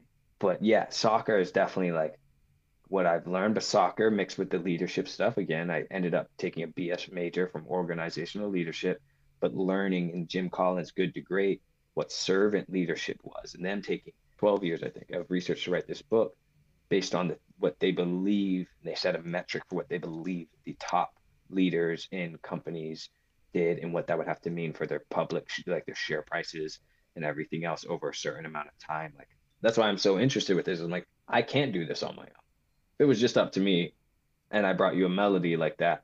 The song's only going it's one dimensional it's not going anything else it's me on an acoustic guitar it's stuff but i want to create the stuff i hear in a song. I want to create the stuff that i like imagined in my head. But i don't have those talents yet. I don't have that thing I could work on it. Steve Jobs, you know, not to compare myself to Steve Jobs, but that's someone who I would look up to where I'm like, this guy didn't really code. He made all this stuff, like computers, iPhones, but this dude didn't know how to create a computer, but he created the computer. We all attribute all this to Steve Jobs, not to Wozniak, which is mind blowing to me because it came from out of Steve Jobs' imagination. It was his guidance, his belief in what he was creating, and able to inspire people, even though he hurt people along the way and stuff. And he had to learn from his own mistakes. He was able to inspire other people to partner alongside him to create what we know today as literally the first trillion dollar company. He's also the first one to marry liberal arts with technology, right? Yeah. I mean, he's I mean, obviously, on a personal level, there are flaws and issues, but on a creative level, he is definitely on the Mount Rushmore or of, of the greatest innovators of ever. Yeah. Yeah, I love that story, man. And I just want to highlight your genre you talked about when you first wrote down music and genre, you, you still weren't clear, right? Because we're talking about symphony. Because whether it's symphony in life or symphony of life, you need a composer to mm. compose the music like as a chef chefs are the alchemist with alchemy of ingredients and you as a musician you're the alchemy of your thought process your emotions into this harmonic masterpiece through the Yep. collective contributions and we weaving with your team producer editor etc but your story about creating something new on a musical sonic level reminds me of Kid Cudi and Lil Nas. Kid Cudi, I mean, Man on the Moon will always be my favorite, favorite album. I pay homage to him for introducing me to hip hop when I first came to the US at age 15. So years Yeah. ago now. But as you know, he was the first rapper to talk about vulnerability ever. Yeah. Before that, nobody rapped about emotions. Nobody rapped about the street life. Nobody rapped about the hardened reality that these artists come from. And then now it's almost like you have to talk about certain emotions. You have to rap about some authentic part. Otherwise, who's going to listen to you? And Lil Yeah. Nas, as a black uh, gay man, nobody thought he could do country. Song popped off and they just put him on the map. And I feel like we talked about this where where we're truly being authentic. I do believe that the world gravitate towards us rather than us gravitating towards them. And that's a story I'm hyper aware. It's a story I'm telling myself because the tug of war between internal vision and the external dialogues, the chatter, the noises, it's very much real. That fuckery, Yeah. it's real, right? Yeah. So, with that being said, I sort of mentioned this in the introductions. How do you describe your genre? How would you describe your music just sonically? Because it's so unique, and I, like I said, I love the song "Psycho." Just the lyrics, the the realness you you, and just so groovy, but it's also very thought provoking. So, how would you describe to someone who is coming across your music for the first time? They're like, "What is this?" If someone was coming, I would tell them I'm a lyric guy first. So I would say I'm a message guy. What sucks is that sometimes our lyric message guys aren't good at music, or like their music doesn't like it's just like ah that's corny or yeah believe in yourself. It's time to stay. Like it's like okay. And so I'm like so I'm like I don't want that. I don't want to I don't want that to be what the kind of music I'm putting out but I care about message a lot. You know, I want to, my dad's a pastor, my grandpa's a pastor, you know, my uncle is a pastor, you know, they're all preachers. Like, I'm like, I want to bring preaching. I want to bring something to people. However, I won't be too preachy. You know, it's like that balance. It's like, I'm like not trying to be preachy and I only got two minutes and 30 seconds or three minutes to like put an idea into your head. Um, and so uh, I would say like, hey, what you're listening to is you're listening to a lyric guy first. If you listen to Fragile but you don't listen to Psycho, you might miss the message. You know, if you listen to Father Prayer but you don't listen to 17, you might miss the message. It, it's the catalog all together builds off each other to tell a story of a guy and his emotions and his feelings and his life. But it's like it's my little autobiography. You know what I mean? Different chapters for different things. I don't really focus as much on the sonics being cohesive because I'm a first generation kid of the internet.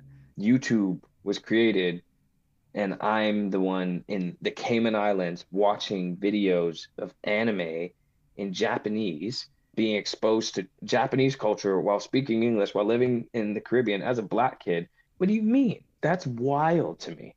Oh man, that's so cool that God was able to give me that experience.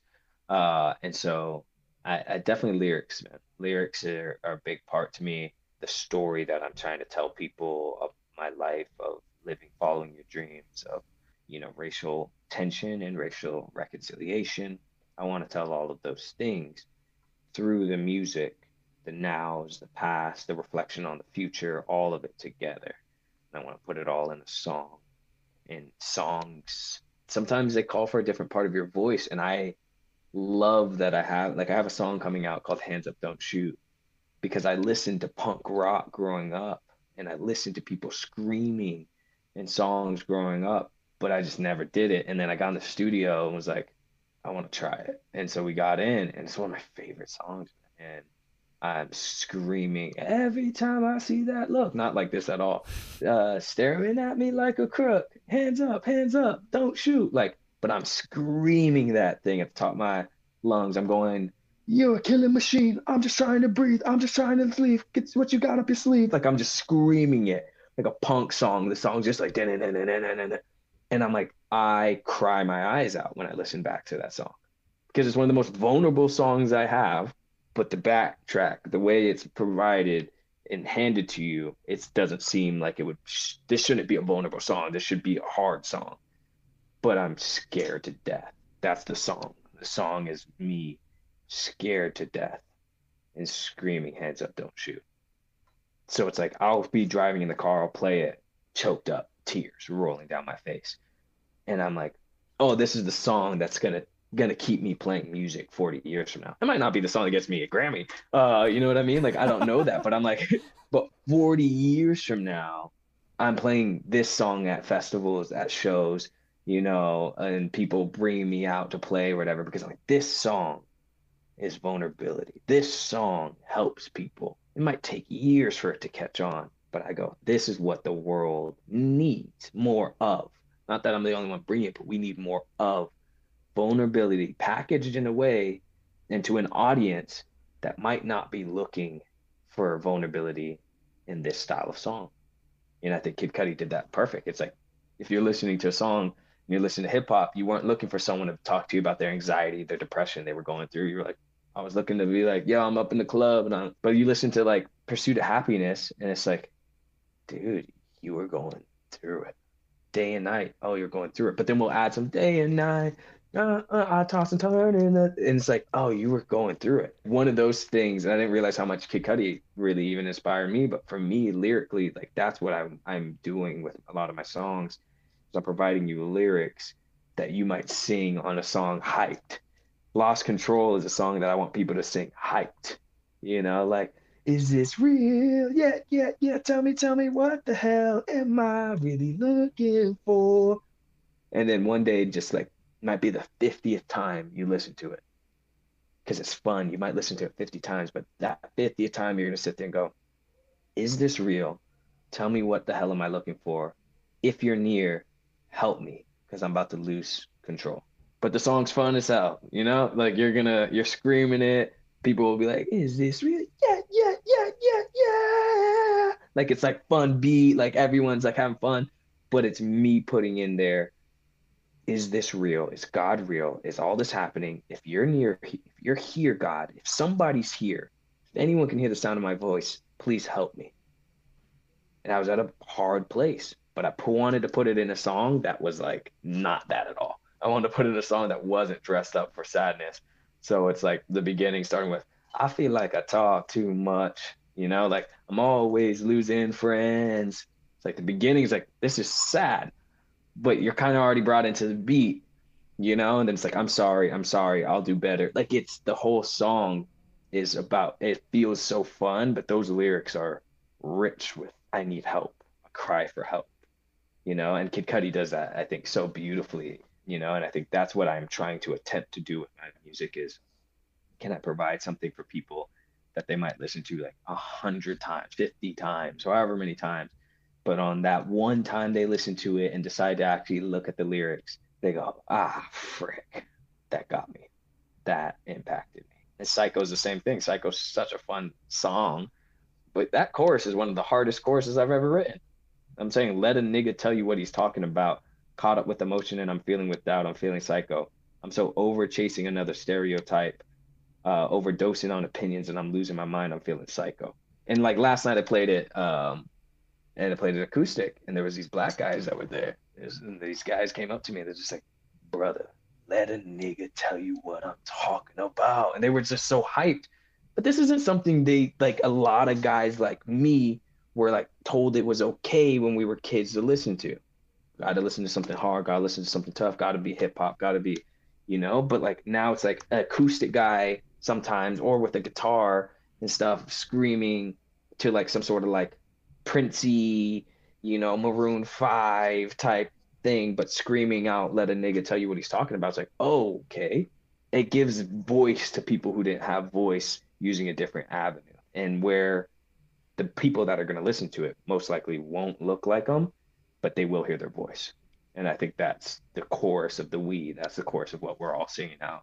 And other people can do it and know that that guy doesn't look like me, but he's definitely freaking listening to what I have to say. Yeah, music is truly universal. And dude, I just want to recognize, man, your ability to incorporate the macro, these really, really convoluted, difficult, complex, systematic issues, and package that through this personal vehicle. And of course, the packaging of funness, right? Because you got to hook them so they stay long enough on your train yeah. journey, and then it clicks one day. The seed is yeah. planted, and you may not, as you said earlier, you may not always see the seed blossoming to something, but you know your job is done. The seed has already been planted on your end. It's, it's really powerful, man, because I do think that the messaging board, just the motivation porn itself isn't enough, or motivation overload every single day. Whether it's podcasts, books, audio books, there's so many smart people out there. There's so many better podcasters out there, but all we can do is all we can do. Yeah. So zooming into what you said, Ben, how would you tell people, whether it's our age, maybe even older, maybe younger, regardless of their spectrum of age, how would you tell them they're like, Ben, I want to be a singer songwriter. I want to be a musician, but I can't. My dad's a pastor. Nobody in my family has done creative processes. My, my mom is an accountant. I don't know what else to do. I was never creative because you're a pastor's kid you're the only PK, pastor's kid that I know that's doing what you do. And you're so, so good at it. So for people that's listening, people who are grappled and just hindered and weighted down by all these thoughts and all these expectations, I can't do what Ben does. There's no way. What would you say? Great question. I would say that first off, it's not to probably be, it might not be easy. You know that's one thing that like you know i've had some heart to heart some tougher conversations with even my family my dad and stuff because i remember like hey guys i'm gonna be cussing. Uh you know like and, like it's just gonna happen. Uh and that was like a whoa what the i don't know if they like that i cuss but they support me. You know and i felt even more of that pressure but like wanting to respect even my in-laws too my in-laws are very much more conservative in that sense too, where I was like, it's not just about me, but they seem to be fine with it as well. Um, and so I was like, okay, all right. So I was just testing waters, testing different things. I remember when I did bad habits, I didn't even like, say anything. I was like smoking a cigarette in the video, uh, and I was like, oh, my family's about to like kill me. They understood the art. They understood what I was saying, and I think first and foremost, I would say when you're doing this about yourself, people can tell. And so if you find yourself when you're being like, I'm gonna do my music thing or whatever. I, I don't care what my family's gonna say about it. I would just say check yourself for a sec. You know, like I noticed now all the moments I was scared, my emotions were telling me not just that I was scared of maybe the affirmation thing. Definitely there was some of that, like, oh, I want my family to affirm me and be happy for me. But I also noticed that and a lot of it I respected the point where I mean at one time I was you know, working for my dad at his church in front of 10 people on a Sunday, playing worship music, playing stuff. And I think that season of life, and plus the seasons of life I've had to go through with my wife and her family, have shown us, have shown them who I am as a, as a man, as Benjamin Carter, that they trust me. They trust me with their daughter. They trust me with my daughter. They look at me and they respect because I've been so fixated and focused on making sure that at every moment my family knows that and care about that more than I care about this whole popping off music thing. So if you see family freaking out, they might not be able to voice it because they might not know. Some some people just suck. I will also throw that in there. Some people are only concerned about themselves. So your family members, you could be showing that you love them, and they could just be like, "Nope, Uh, you know, and that's a different thing, but at least in my scenario, they love me, they care about me, and they know I love and care about them and my wife and my daughter. I've been able to pursue this thing with support from people who I never thought would support me, pastors, you know, who are helping me and giving me money because they believe in what I'm doing. They're just like, oh man, like how can we partner alongside and help you? And I'm like, you realize in the song I'm about to say, I'm about to say, let a nigga tell you what I'm talking about. like that's not really like church, you know what I'm saying? Like I was like that. I don't know, like some of the messages might not be here in lost control it's kind of it's gonna be spooky i have like these weird the music videos like me with purple eyes and like it feels like haunted house i'm like ah people might be like this is demonic uh but pushing these boundaries really hard because that's part of my story and i didn't really want to talk about my religious story and my background because i was like ah christianity has a bad rep so i've always kind of wanted to stay out of it you know what i mean but i can't get rid of it because it's authentic to me. I'm, I'm a third generation, you know, pastor's kid. Like I'm part of all this stuff. I'm like, I gotta talk about it. And the more I've talked about it and allowed it to flow through, most people are like, oh, that's cool, man. And those who don't think it's cool, uh, they haven't said anything, so it doesn't really matter, you know. But I think it's like, step out, do your thing, try, and when you're trying, make sure you're trying for something more than yourself, more than just a couple thousand likes on IG it's your family, it's the, the other generations, it's future kids, it's loved ones, it's it's inspiring other people to be able to do their journey. It's being able to say like, all right, if I am a famous artist, at least maybe the symbolism that I when people see it, they can see.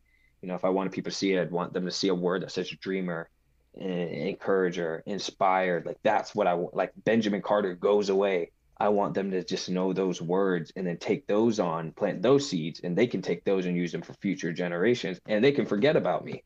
But if I can give them dreamer, inspirer, and they can be like, now I'm going to be a dreamer. Now I'm going to be the inspiration. Now I'm going to be. I think those are the things, and those are my words. Like, you don't have to have those words. Figure out what those words are for yourself. Again, that kind of goes back to what we talked at the beginning mindfulness, mindset, mindfulness, mindset, all of that, and then try test, try. Okay, that didn't work. Mindfulness allows you to kind of watch and govern those things. Success leaves clues, man. And I've noticed, at least for myself, like I'm seeing exponential results. I'm not telling you this is the only way to get what you want. I'm telling you this is a beautiful way to sustain. So, how would you balance between absolute, uncompromised personal satisfaction and service? That's a great question.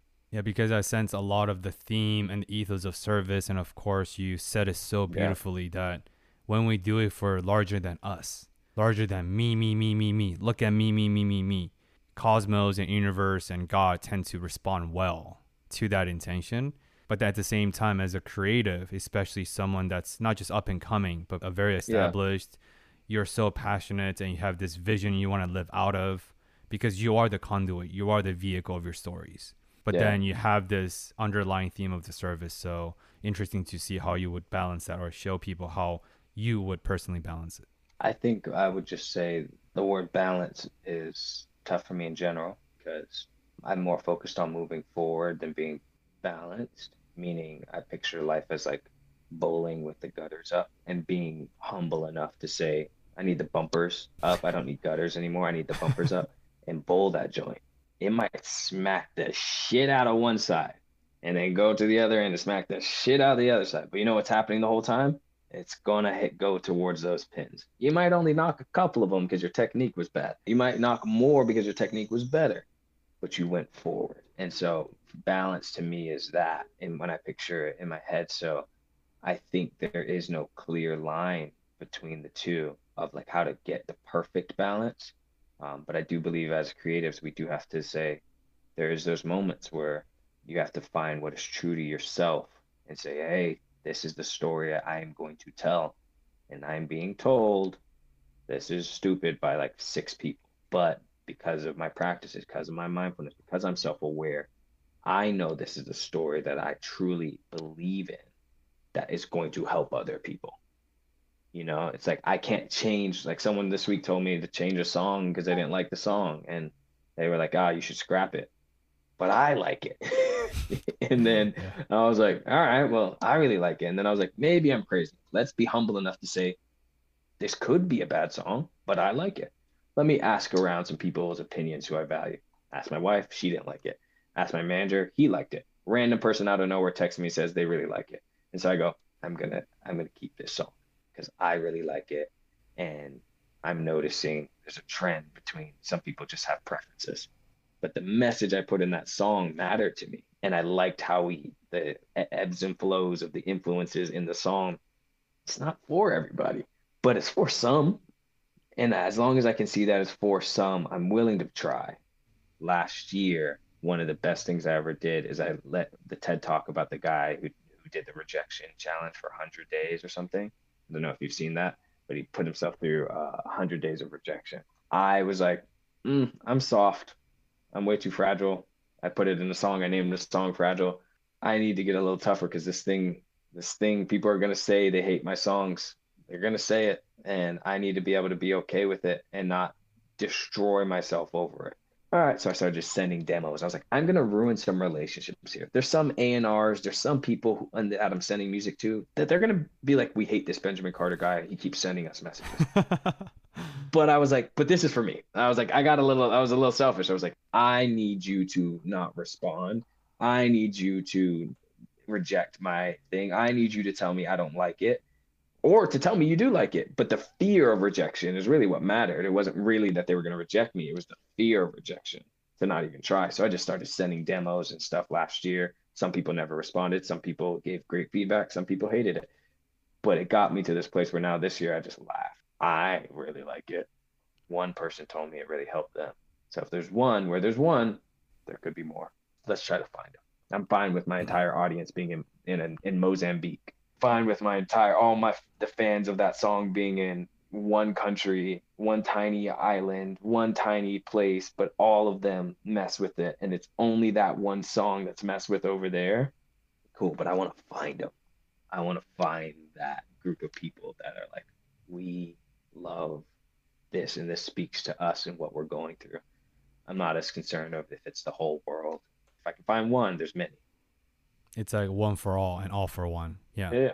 And I also sense a lot of the power of surrender. And I really appreciate before I, I continue, by the way, all these questions to someone, listeners out there that's first to this channel and this show, it's unscripted. So I really appreciate you sharing your real answer because not everything has a blueprint and not everything's meticulously laid out. Oh, balance. I have this perfect, I have this blocks. I've, it's life, you know? And like I said, balance looks different for everyone. So I think having this perception of one size fits all work life balance is a huge disservice. Some people need four hours of sleep. Some people need nine. You know, everyone has different needs and demands and circumstances, privileges, oppression, etc. What I wanted to talk about is the power of surrender that I sense in your story is surrender gets a bad rap. Like detachment in Buddhist philosophy, people are like, "Oh, surrendering, that means you're giving up." You're not mm. surrendering. You're sur- you're surrendering to a higher being after you've already worked with what you can control, because you cannot control or exert influence in life, but you can insert a certain control in certain domains of life, whether it's work ethics, you know, waking up, do your self care routine, make sure you're in the right headspace, etc. At the same time, you have to know your limits and surrender for the greater good that's how you make sure you don't get your mental health is not at the cost of what you do. So I just want to bring that with you because there's a story you share with me where it speaks to the serendipitous power of life, but also the synchronicity of life. Once you had the right intention, once you did everything you possibly could with your fiance or your girlfriend at the time, right? And then through surrendering, God answered your call through this miraculous outcome. As you know, I got full goosebumps when you share that story, and I just want to to create an opportunity for you to share and just talk about the power of surrender in that specific moment and how yeah. synchronistic life became immediately yeah. 24 hours later. Yeah, let's say this before I preference is I'm blessed with the greatest family on earth, uh, but I'm blessed with an incredible family. Um, and when I say family, I mean my wife, me, I mean her parents, you know, her brothers and sisters. I mean my parents, I mean my sister, I mean my cousins, I mean all of flaws and all. I love so much. And so when my wife and I started dating. My wife's Brazilian, um, and her mom moved to the U.S. Uh, when she was young, got remarried, and married the man she's with today. Um, and they both lived in Alabama, South Carolina, and back to Alabama, where they are now. And due to where they live, due to how life looks around them, a guy like me, I'm black for those who aren't looking. Um, guy like me wasn't necessarily what they had anticipated. And so they were not for our relationship. And that caused a lot of issues, a lot of ups and downs. Things got really rough for both her and I, between her parents and between each other, between all of it. It just was about two and a half, three years. At one point, I just broke up with her because I was so beaten. I just was like, there's just, this is just never to happen. Like, I can't get her parents to like me. And that she moved to LA and I was like, she's gonna find some other guy, lighter skinned, uh, and he's gonna be the perfect thing uh, for the family. I was like, I know I'm a good dude, but there's gonna be another dude, and he's just a little lighter skinned, who's the exact same version of me, and he's gonna be perfect for everyone. So I was like, I give up. I eventually called her back. We got back together after around six, seven months. I was like, Nah, I was dumb. I need you. Um, and so I called her back, came out to LA, won her back. Eventually was like, Hey, you know, I was in DC um, at the time, but I was like, while she was still in LA, and I was like, I got to this girl. Been through so much. I know she's it for me. You know, I was like, I'm. This is this is the person I want to spend the rest of my life. So I call her, and, and I buy the ring. I call her up. We had already kind of been talking about the idea of what happens if I were going to propose her. So I was making a joke on the phone, and I go, "Yo, you know that day I call your parents, I call them up, and I'm gonna be like, hey, can I have, you know, uh, your daughter's hand in marriage? I was like, they're to freak out. You know, I was like, they're to lose their minds completely. Uh, and she was like, don't say that. And I was like, dude, I'm judging off the last 24 hours. Didn't you just get into an argument with your parents about something small? Like, I was like, if that was a small thing, this is a black thing. It's a different. And I was like, it's just going to be worse. Uh, and she was just like, black thing. She, I was like, this is different. And she was just like, don't do that. And out of nowhere, she to this day is like, I don't know where that came from she said, You never know what God can do in 24 hours. And I was like, Okay. Uh, and 24 hours later, I'm like working at a coffee shop at the time, trying to get a full time job so I can be like the man. Uh, so that I can honestly, I was like, maybe I can, when I call them up, if I have a full time job, then they'll accept. Everything in my mind was like, what can I do to prove that I'm worthy? And I get a call from her and she's bawling her eyes out, like hysterical crying, like can't speak. and I'm like, uh, what's going on? You good? And she's like, my uh, mom just called out of nowhere and just said, hey, we're sorry for everything we've done to you and Ben. I know you guys are back together. We just want to let you know that we're sorry. We love you guys. If you guys were ever to get married, we want you to know we'd pay for the wedding. And I'm like, what the? like, nah, this is a joke. So then I go and I talk to like they hit they text me same day, um, and they go, hey, we'd love to we'd love to have a conversation with you. And I was like, oh, okay, but this is all theoretical. When we have this conversation, it's gonna go bad. Like that's what I'm thinking in my head. I'm like, they think theoretically I could want to marry her, but I already have a ring. This is happening. I was like, this is happening in three weeks. Uh, I was like, okay, okay, how do I do this? How do I do this? And I am on the phone with them. They're talking to me and they're like, if you ever want to marry our daughter, we just want to let you know that we would love that. You are a good man. And I was like, all right, um, well, I'm actually planning on proposing to her um, in three weeks. I have the ring on November 22nd. They go, could we be there? And I'm like, what? And I like kind of just stop and I'm like, yeah.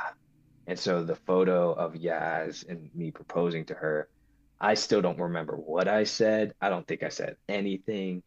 I don't think anything happened because when she got upstairs and she was on this rooftop and we had all these balloons and our like everything like saying marry me she got up to the rooftop her mom popped out behind the balloon shoot i'm about to cry uh, her mom pops out behind the balloon and she says and all i hear is my wife say um, is that my mom and she says she says is that my mom and she just loses it just starts crying and i'm like what the heck? like I'm freaking out. I'm like, I did the greatest proposal in the world. Um, and I'm just like, how did this happen? How did we get to this place where, you know, I didn't, I couldn't have done anything different. You know, there was moments in between that I look back and I go, oh, we should have been kinder. We shouldn't have sent those texts that were really rude and hurt each other and hurt her parents or hurt anybody else in the process. But when we kind of let go, and this is the message no one wants to hear on racial reconciliation. Like this is stupid. Like everyone would be like, nah, dude, like we got to do some stuff. And I'm like, I'm not saying don't do anything. I, me and her, the doing was staying together. What do you mean? Of course there was something to do. If we hadn't stayed together, none of this happens. So there is a doing that happened. We stayed together against all odds, against everything else that was coming up against each other. Even when we broke up, we came back together because we're like, this has got to happen, regardless of whether or not people love us, hate us. That's what you do is you stay with it. But no amount of yelling, no amount of being rude, no amount of arguing, no amount of, you know, tearing them down benefited us at all in the end. The only thing that benefited us in that moment, like the only thing, was this incredible God moment where all of a sudden, 24 hours later, everything's good.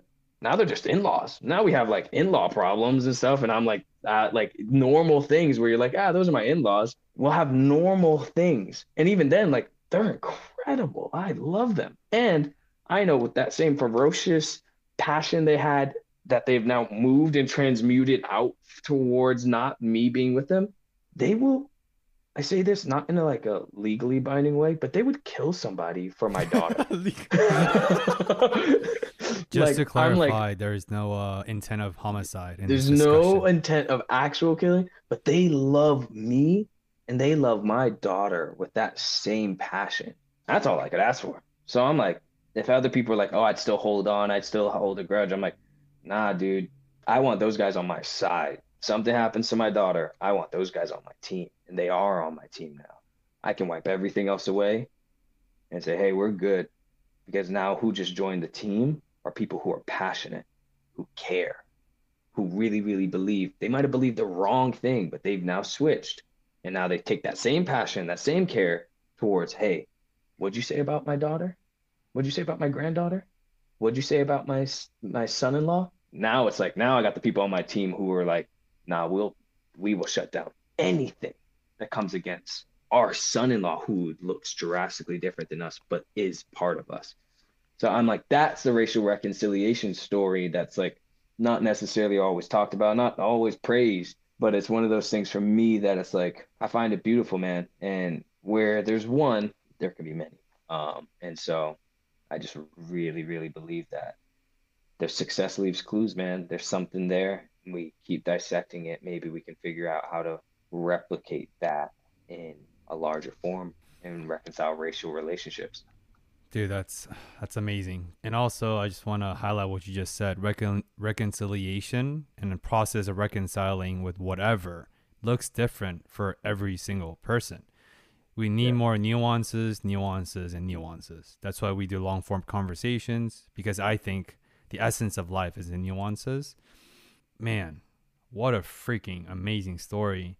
And you're exactly right. It's not just luck, it's not just serendipity, it's not just chance. It's you've done the hardest part, which is the commitment of endurance in a very, very a tumultuous relationship because of the racial components, because of different environments. As you said, we are the byproduct of our environments, not necessarily who we are. And of course, like Alabama, North, I mean, of course, those are very particular areas. But then after you did the doing, it was a being. It's like be, do, have. You need all three of them. You cannot just be, be being we see all these hippies and all these really really enlightened folks and they're so open they're so amazing people and they have this love for all mindset the philosophy of oneness. But then it's like their plane took off but it never landed because they only remember the being part. They forgot about the meat suit the human aspect of human being. You need both. Likewise you cannot just do do do do do. That's external. That's you're attaching your worthiness to doing, to productivity, which is capitalistic America does it so well. Is you're only worthy if you're producing. Never forget that. And we need to unlearn that. At the same time, you also need to be. You have to be with it to truly receive the lessons as you have. but that is a miracle. And I really, really hope that people can take a moment and just sip on that story because it is so deep. The intricacies, the emotionality, just seeing you tearing up almost brought a tear to my eyes too, you know. And it's so with that, I just want to take a slight pivot into your family aspect, your own family, which is your child. Yeah. What does fatherhood mean to you? And this is a personal curiosity. Did you cry when you first held your daughter in your arms? No, not at all. um, I did not cry mainly because uh, things were not going well in the hospital. Um, mm-hmm. and when my wife was giving birth, and so it was like an emergency C-section. My daughter came out with a fever, kind of going into this weird like shock on the table. One day I'll tell her the story and we'll laugh. But when I tell, I looked at my daughter, I'm like, dude, we just met. the girl over there, the girl sitting over there is dying. Like, what am I supposed to do? So it was this moment, and the doctors weren't helping. They, I guess, they've seen everything. So they're playing Selena Gomez in the, the operating room. They're playing I needed to lose you to love me, to love, to love. And I'm sitting there like, I don't need to lose nobody. Why is this song playing right now? And why are you guys dancing around to Justin Bieber and Selena Gomez when we could be over here saving my daughter and my wife's life? So it wasn't a great moment for me. So no, I did not cry. But I've cried a lot since for sure, but I didn't cry in the moment. And I can't wait to tell her that story and her just be like, I'll probably tell that at like a future wedding or something. Now, father for me is everything. Uh, I, if anything, I've had to teach myself to be a better husband for sure. You know, like I've had to, but since I was a kid, I always wanted to be a dad. I just always wanted to be a dad because I had a really good dad. I still have a really good dad. There was a moment when I was a kid that I remember. It's just crazy. I'm laying in bed in a bunk bed my dad would go to the church almost every Tuesday morning at like 4:35 a.m. and go pray in the church. And I would like sneak with him a couple times. I'd hop out of the bunk bed, be like, "Come on, can I go?" He would pray, and I would be like, "God," just. I'd be asleep in a pew, man. Uh, like, but I just wanted to be with my dad. But I remember one moment, uh, I'm laying in the bunk bed and I hear my dad's keys jingling outside the door, and I just remember like praying to God and saying, it's not fair. It's not fair that you gave me a dad who's a secretly an angel, but you plan on taking him away from me because angels can't stay on earth forever. I thought my dad was absolutely perfect. And my mom, every time I tell the story, my mom's always like, oh, okay, but I was a shit mom. I'm like, nah, that's not it. It's just like, you know, just things were different. I talk to my mom more than I talk to my dad. I share more with my mom than I do my dad, actually. But there's, with my dad, it's just like, I never saw him raise his voice unless it was like at me, like because I was doing some stupid thing. And it was even then, it was never really out of anger. It was always like, hey, we don't do this. Dude, I got the best spankings in the world. I'd get spanked. I get told, this is why we're going to have this, okay? Spank, spank, spank, spank. Me crying my eyes out. Come on. Hey, do we know why this happened? I want to make sure this doesn't happen again. I need you to do. Yes, sir.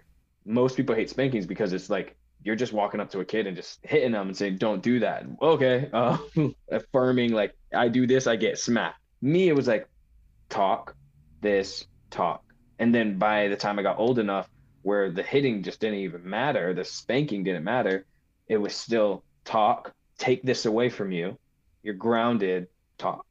You know, it was like very much like we always had these good, like it was very composed, it was very calm, it was very like that and I just always was like really admired how my dad was and how strong he was. Like and I watched my dad go through some stuff and always stay so composed. By the time when I started working on the gym in high school or in high school in college, I remember being in college like lifting and there'd be nights where the only way I could lift was I'd be like if you want to be literally I would tell myself this like if you want to be a good dad, you want to be a strong dad one day, one day you're going to be going through some crap. Who says you'll be able to do the things that you said you're going to be able to do for your family if you can't lift this weight? That's what I'm telling myself in my brain because it was like, you go to the gym because if you want to be able to be a good dad, you'll be able to, you need to be able to handle these situations. You need to be able to stay composed. You need to be able to be that type of guy. But if you can't do this, if you can't show up here in the gym, you're not going to be able to do it then. But for years, that's kind of how I was because I was just kept thinking of like, my dad, you know, almost dying in a, a, train car fire and then preaching the same weekend. My dad going through this crazy car accident but believing God was going to give them a car. My dad and getting someone randomly giving them a car, and he just stayed consistent. He came there to build this church. He should could have left. He could have gone somewhere else and got a different job. We were doing really well in Cayman. Like everything was fine, but he was like, I'm called here. I'm supposed to stay here. Here. I'm supposed to stay here. We're gonna figure it out. Fatherhood for me is like it is completely focused on just kind of like emulating some of those attributes I saw my own dad, my grandpa. I saw some great men be great men, and I always wanted to just be that. I just want to be the guy who my daughter's like, I can count on him he loves me. I've seen unconditional love my whole life. I can try. I can step out. That's all I want. Yeah, it sounds like you come from a lineage of great men. And dude, gray men are so freaking scarce in 2022. Man, like gray men are scarce. Gray men is a dying breed. And I really respect how the mannerism, your attitude, how you describe your father, your grandfather, your uncle, because I feel like a lot of people now are ashamed of where they came from, are ashamed of their tribe, are ashamed of their lineage yeah. because of cultural assimilations and different systematic issues, whatnot. But I love you're so grounded, and I could see how great your father is and your mother just from you, because you are the embodiment yeah. of their parenting, of their philosophy, of their views. And I do, Ben. I love the way you view the world. You're so intentional and you have this very constructive way of trying to discern whenever you can and dissect whenever you can and to integrate those yeah. distilled insights. Um, so on that end, I have a question for you. I know that we talked about the the drive I had with the workout, you know, the military, the whole thing was because I used to be chubby. Same thing. Mm-hmm. There's always that little insufficiency that's driving us forward. But then, of yeah. course, you unlearn that, you get to know yourself better, and then you take away the strength from that attribute because it's not all yeah. bad. At the same time, you also talked about because you always were called dumb, all these false labeling that gave you this motivation. And right now, yeah. a lot of your success, I don't find success as financially. I define success as are you happy? Are you ambitious? Are you showing up to your, the people you love? And are you doing something that you love? You check all those boxes. So I know you and I, we both read Will Smith's book, Will Smith yeah. with Mark Manson. And just for the listeners, this was pre slap era we I bought the book and I finished the book before the slap incident, so this is not yes. related to the slap. The week before the slap, I finished the book. yes, so ah. this was all pre all, all pre slap, making known to the listeners. But yeah, Will yeah. Smith and Mark Manson talk about life is like school, but the opposite.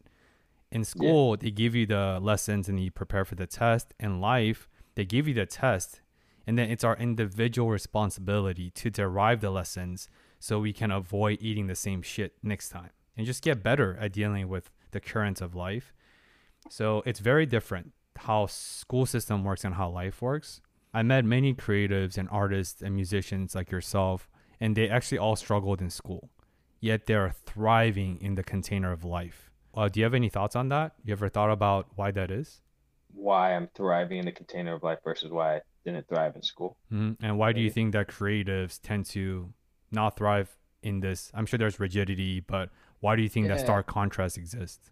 There's a lot, and I think to that question because I have some friends who did really well in school and they're doing solid and they're and they're creatives, but they're not doing as well in the, their creative craft because the one thing that school taught them, even though they're really good at their craft. So they're really good at their craft, just like they'd be really good at school, but they're not really good at this journey of entrepreneurship, pursuing a dream, because it's not easily metric. It's not easily gradable. And so I think they struggle more than I do on this unknown world. Not sure what's going to happen next versus they're like really good at the craft because it was A plus B equals C. Practice these notes, practice this thing, practice these methods. Now I'm really good.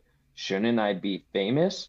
Uh, and it's like, and I think that was the hardest thing going to music school too. It teaches you that for basically every aspect of your life. I've had a lot of uncertainty in a lot of areas of my life. My dad and parents living in that basement that same basement my parents were living in was the basement I learned how to play soccer and had those exponential results in my life. Because there's been uncertainty, I've been able to see crazy results a lot. And what I've told my wife is I said, she's she's like, I talked to her and I'm like, hey, financially we're gonna be way good. Because like I have some financial goals, some things that I've like spoken, things that I want uh, our family to be at. And she's like, our daughters are gonna grow up a lot different than us. Because she's like, I'm from Brazil what are we gonna do? Like when she gets older, what if we do have all this money? And I was like, not about the money. It's about what we do with that money. For me, it's like that testing, being okay to be so surrendered and detached to there's just units of measurement. I don't I don't care about the dollars. I want to test the waters. I want to I like this uncertainty now. Now I like the stance. You know, I like there's a story that uh, in the Bible that's one of my favorite stories, and it's Elijah and the prophets of Baal. And the prophets of Baal are like, Our God's gonna bring down fire, and he doesn't. And then Elijah comes together and goes, My God's gonna bring down fire. But let's put some water around the altar. Okay, actually do it again.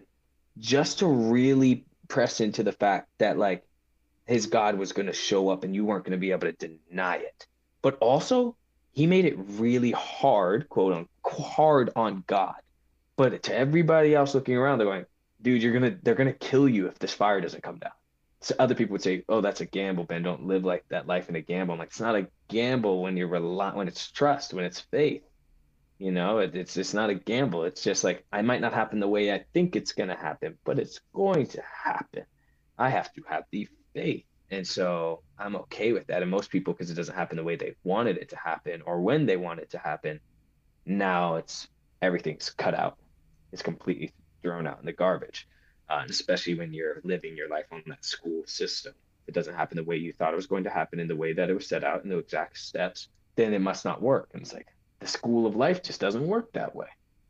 It happens in all these different synchronistic events and these weird things. And you learn that you get the test first and then you get the lesson. And now you have now you've gained. So I've had to teach my whole mindset. Bible says, and this is for anyone who doesn't believe in the Bible. I'll say this: like I use quote the Bible a lot, but not just because I believe in it. You could wisdom literature. I've heard people who aren't Christians they quote the Bible and they're like, "Oh, it's wisdom literature to them." I'm like, dude, just go read it. Like I don't. If you don't want to believe what I believe, I don't care.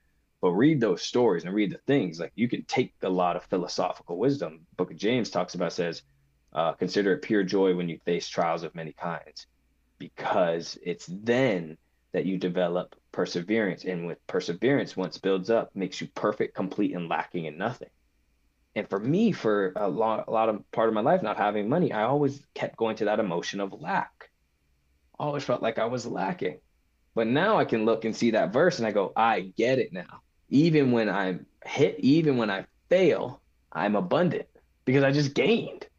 So now I like literally to put this practical, someone told me these things about myself that I wouldn't be this artist, that I was gonna be the artist that no one knew about in like 10 years, but like I was gonna be involved with some of the biggest artists in the world, but like no one's gonna know who I was. Like I'm just that kind of guy. Like I'm not gonna be famous, but like some people will know, you know, and they were kind of like insulting me, but they're like, Yeah, but you'll be you're all you're a good guy, dude. You'll be in all those rooms. I went for a drive afterwards, imagined myself being on Breakfast Club or here. This is the first podcast I'm on, but I imagined myself on that drive, imagining Breakfast Club and telling that story of like, oh, someone told me that I, this song was never going to be. Oh, this person told me that they didn't like that. Oh, this person told me that. You just gave me something. You gave me fuel. You gave me ammunition. You gave me a story. The basement was a story. I was always being given something. So now, I, anytime things are happening that are bad, what the hurricane that ripped off the roof of my, you know, threw me out of my own country and I had to move to the US. I almost died at one point in that whole thing. My dad's literally saved my life. I have stories, which means that I was given something. And I think if we can help people understand you are always being given something, now I'm becoming perfect, complete, and lacking in nothing. Now I can be joyful all the time because why not say happy, but joy. Like, ah man, this is that might be tough, but the story, the story I have, the story of my wife's family. I gained. You can't tell me I mean I lost. So now I'm trying to I just try to switch up and play that, man. I think for me it doesn't make sense. The school teaches you that you're gaining. Makes you feel like you got a C minus. School has taught you, hey, you got that C minus, but remember how I showed you every single thing that you got wrong and why you got it wrong? Now you've gained. Let's retry. The next time I try, I'm one step closer. And that's a hard lesson to learn. But I think at this point in my life, I'm finally like embracing it. And I think the two ubiquitous ingredients across any form or slices of success is humility and curiosity. I had this giant epiphany last year that, oh, to be curious, you have to be humble. Because without being humble, you don't have the desire to be curious to ask a question. For me Yep. to ask you a question, Ben, that means internally I must accept that you have something to say that I want to listen. Mm. And Yep. I like to urge take this moment for all the listeners listening. Just take a moment and pause and reflect.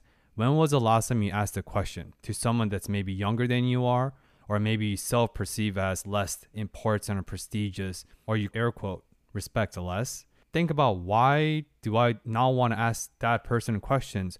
Oh, I don't think they have anything to say. But then you have to check that metacognitively because everyone has something to say. Like the Bible says, right? Be empty and just let God flow through you. Once Yeah. again, it sounds simple, but that is hard AF. Right? I'm still grappling so with that. Just let Yeah. God flow through me. Just be the vehicle for that.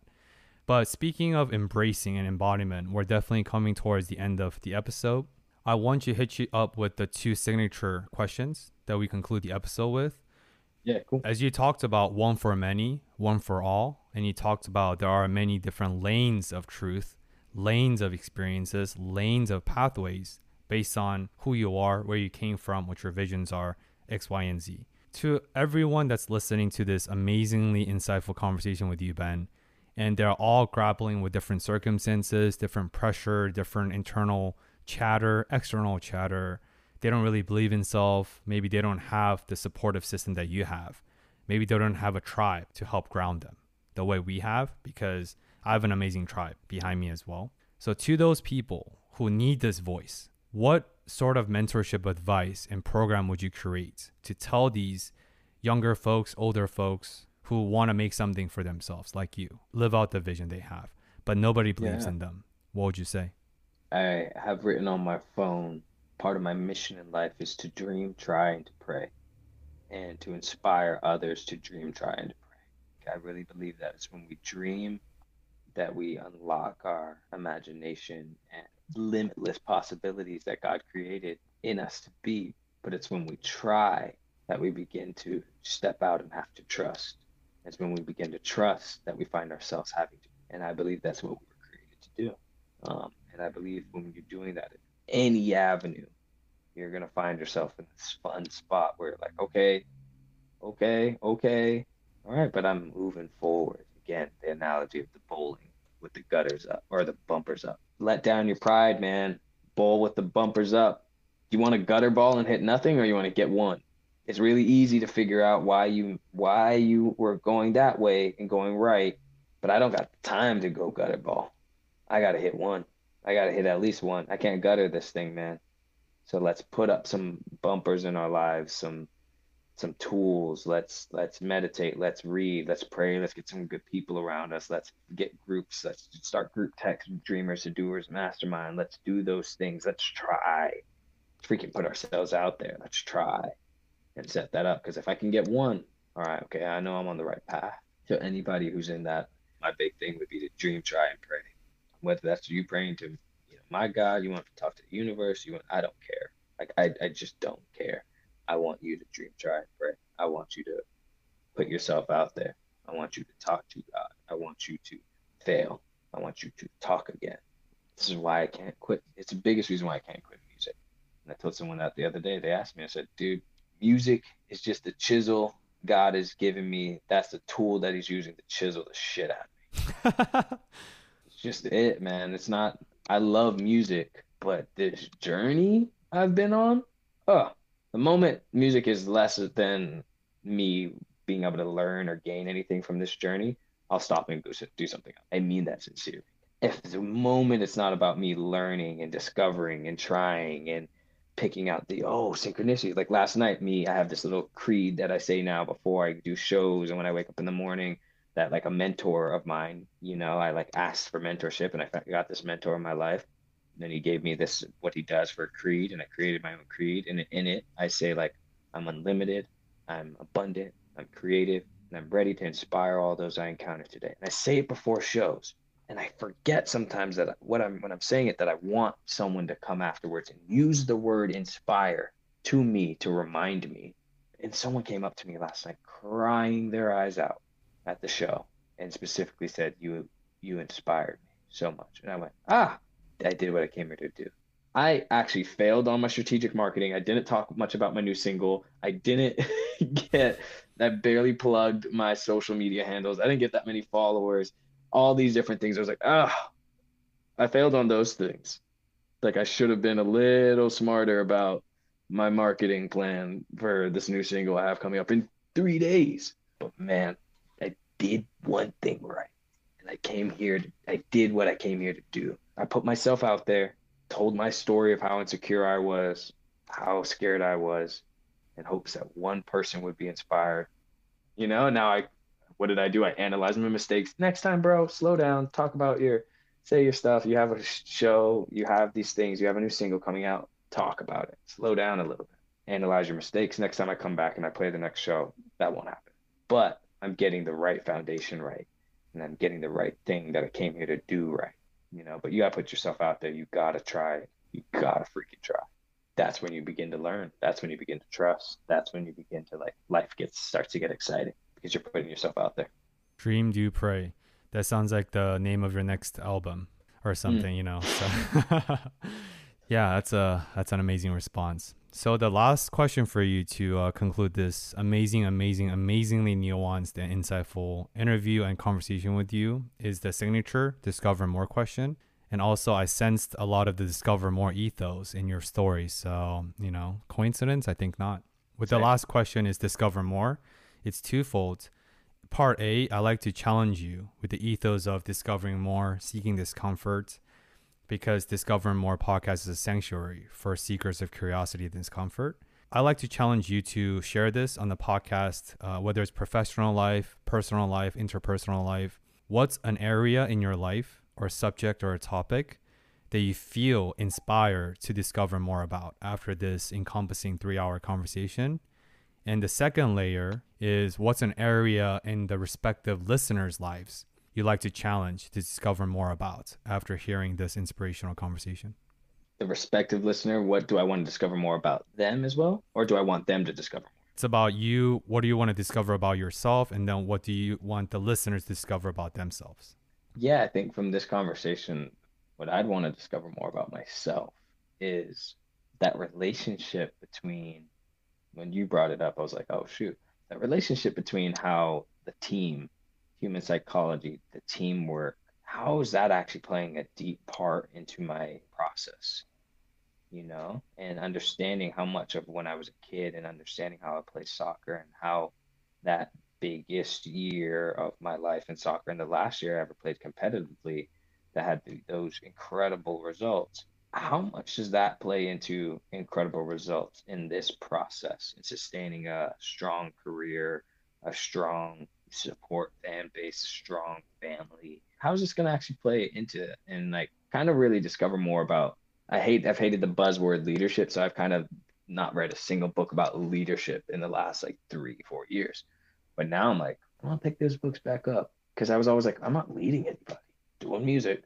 But now I'm like ah, it's not about am I leading anyone? Like do I have a team I'm managing maybe or so that's what I kept thinking. I was like I don't really do that and when I start a business again, then I'll pick those books up. That's what I kept saying to myself. But I realized that like leadership within the bounds of a dance between people in the studio, leading the moment, leading the intention, bringing the intention, intentionality. There's something to that that I kind of want to study a little more and discover more about. It's like the intentionality of process that has to do with the team and us getting to a collective goal. There's something there. Oh, so I definitely am like really interested in that and I didn't see those two points connecting till you said it. And I'm like, oh shoot.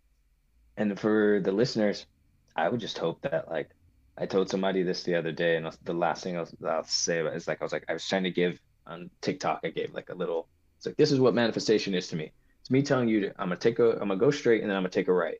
In the city, that means I could go straight. I can go for a walk. A friend could pull up on me. They could start talking to me. I could say ah, I forgot something at home real quick. I might turn around oh, uh, there's an Orange Theory here. Maybe I want to stop in and get a work. Oh, I should grab something at Alchemist at the coffee shop.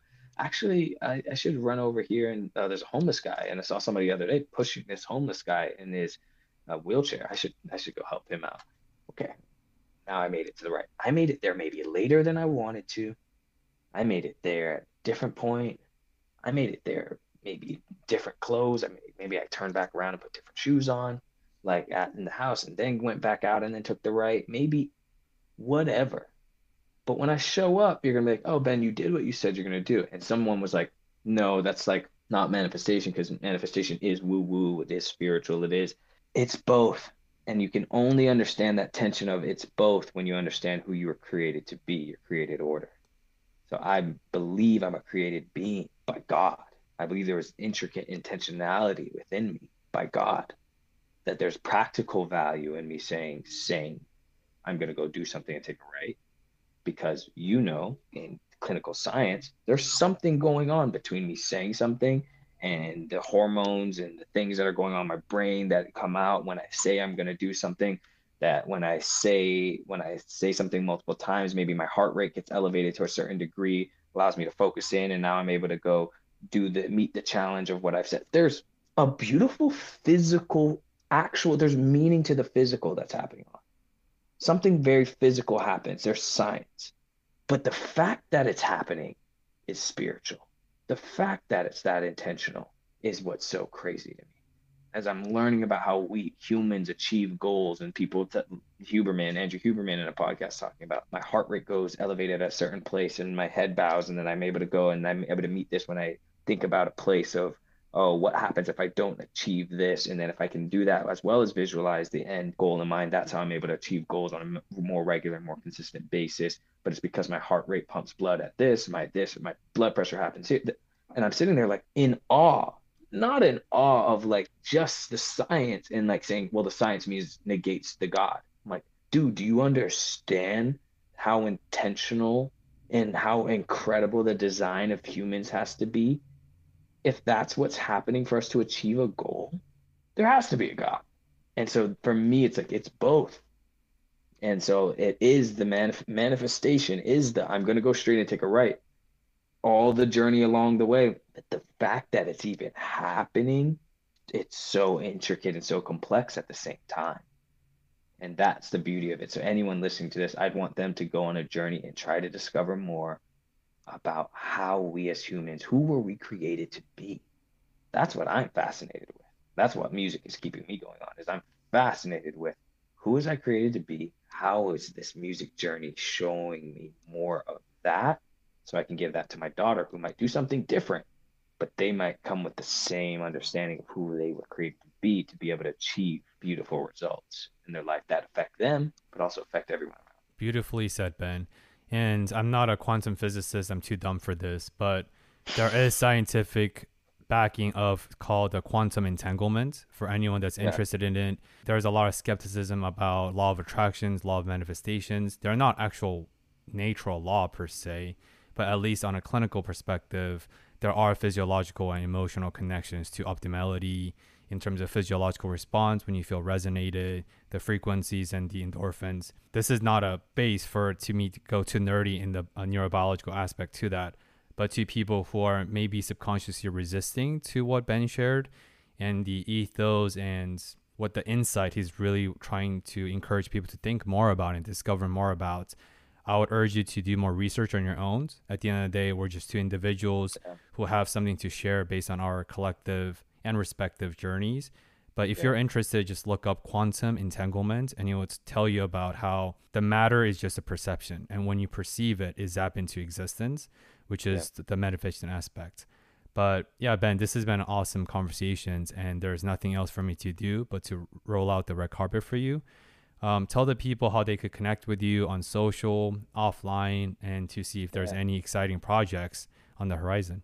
I have Lost Control is my single that is coming out. Depending on when this comes out, uh, Lost Control probably will obviously be out. It comes out in three days, but that single will be out, um, and I'm excited for that. That is part of a project that I really a journey I'll be on on the next year and a half. But the first part of this EP um, will be called Black Boys on the Radio, and it'll feature Lost Control and Psycho, as well as some other songs like um, Black Boys on the Radio, Hands Up, Don't Shoot, Finish the Job, and that'll be kind of part one, uh, and that'll be out um, on June 14th later this year.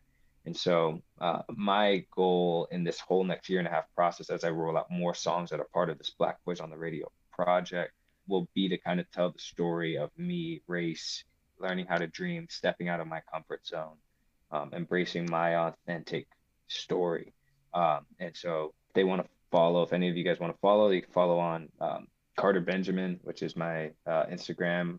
Carter Benjamin two is my TikTok, and I have a lot of fun on TikTok because I had to put a lot of walls down because uh, it was like this is uncomfortable, this is weird, uh, and I'm like I'm too old for this, uh, and I didn't really like it. And then because I didn't like it, I had, I was so fascinated with my resistance to it that I kept trying it, and now I like enjoy it, and I see and I've learned all of the reasons why I hated it, and some of them were good reasons, some of them were just stupid.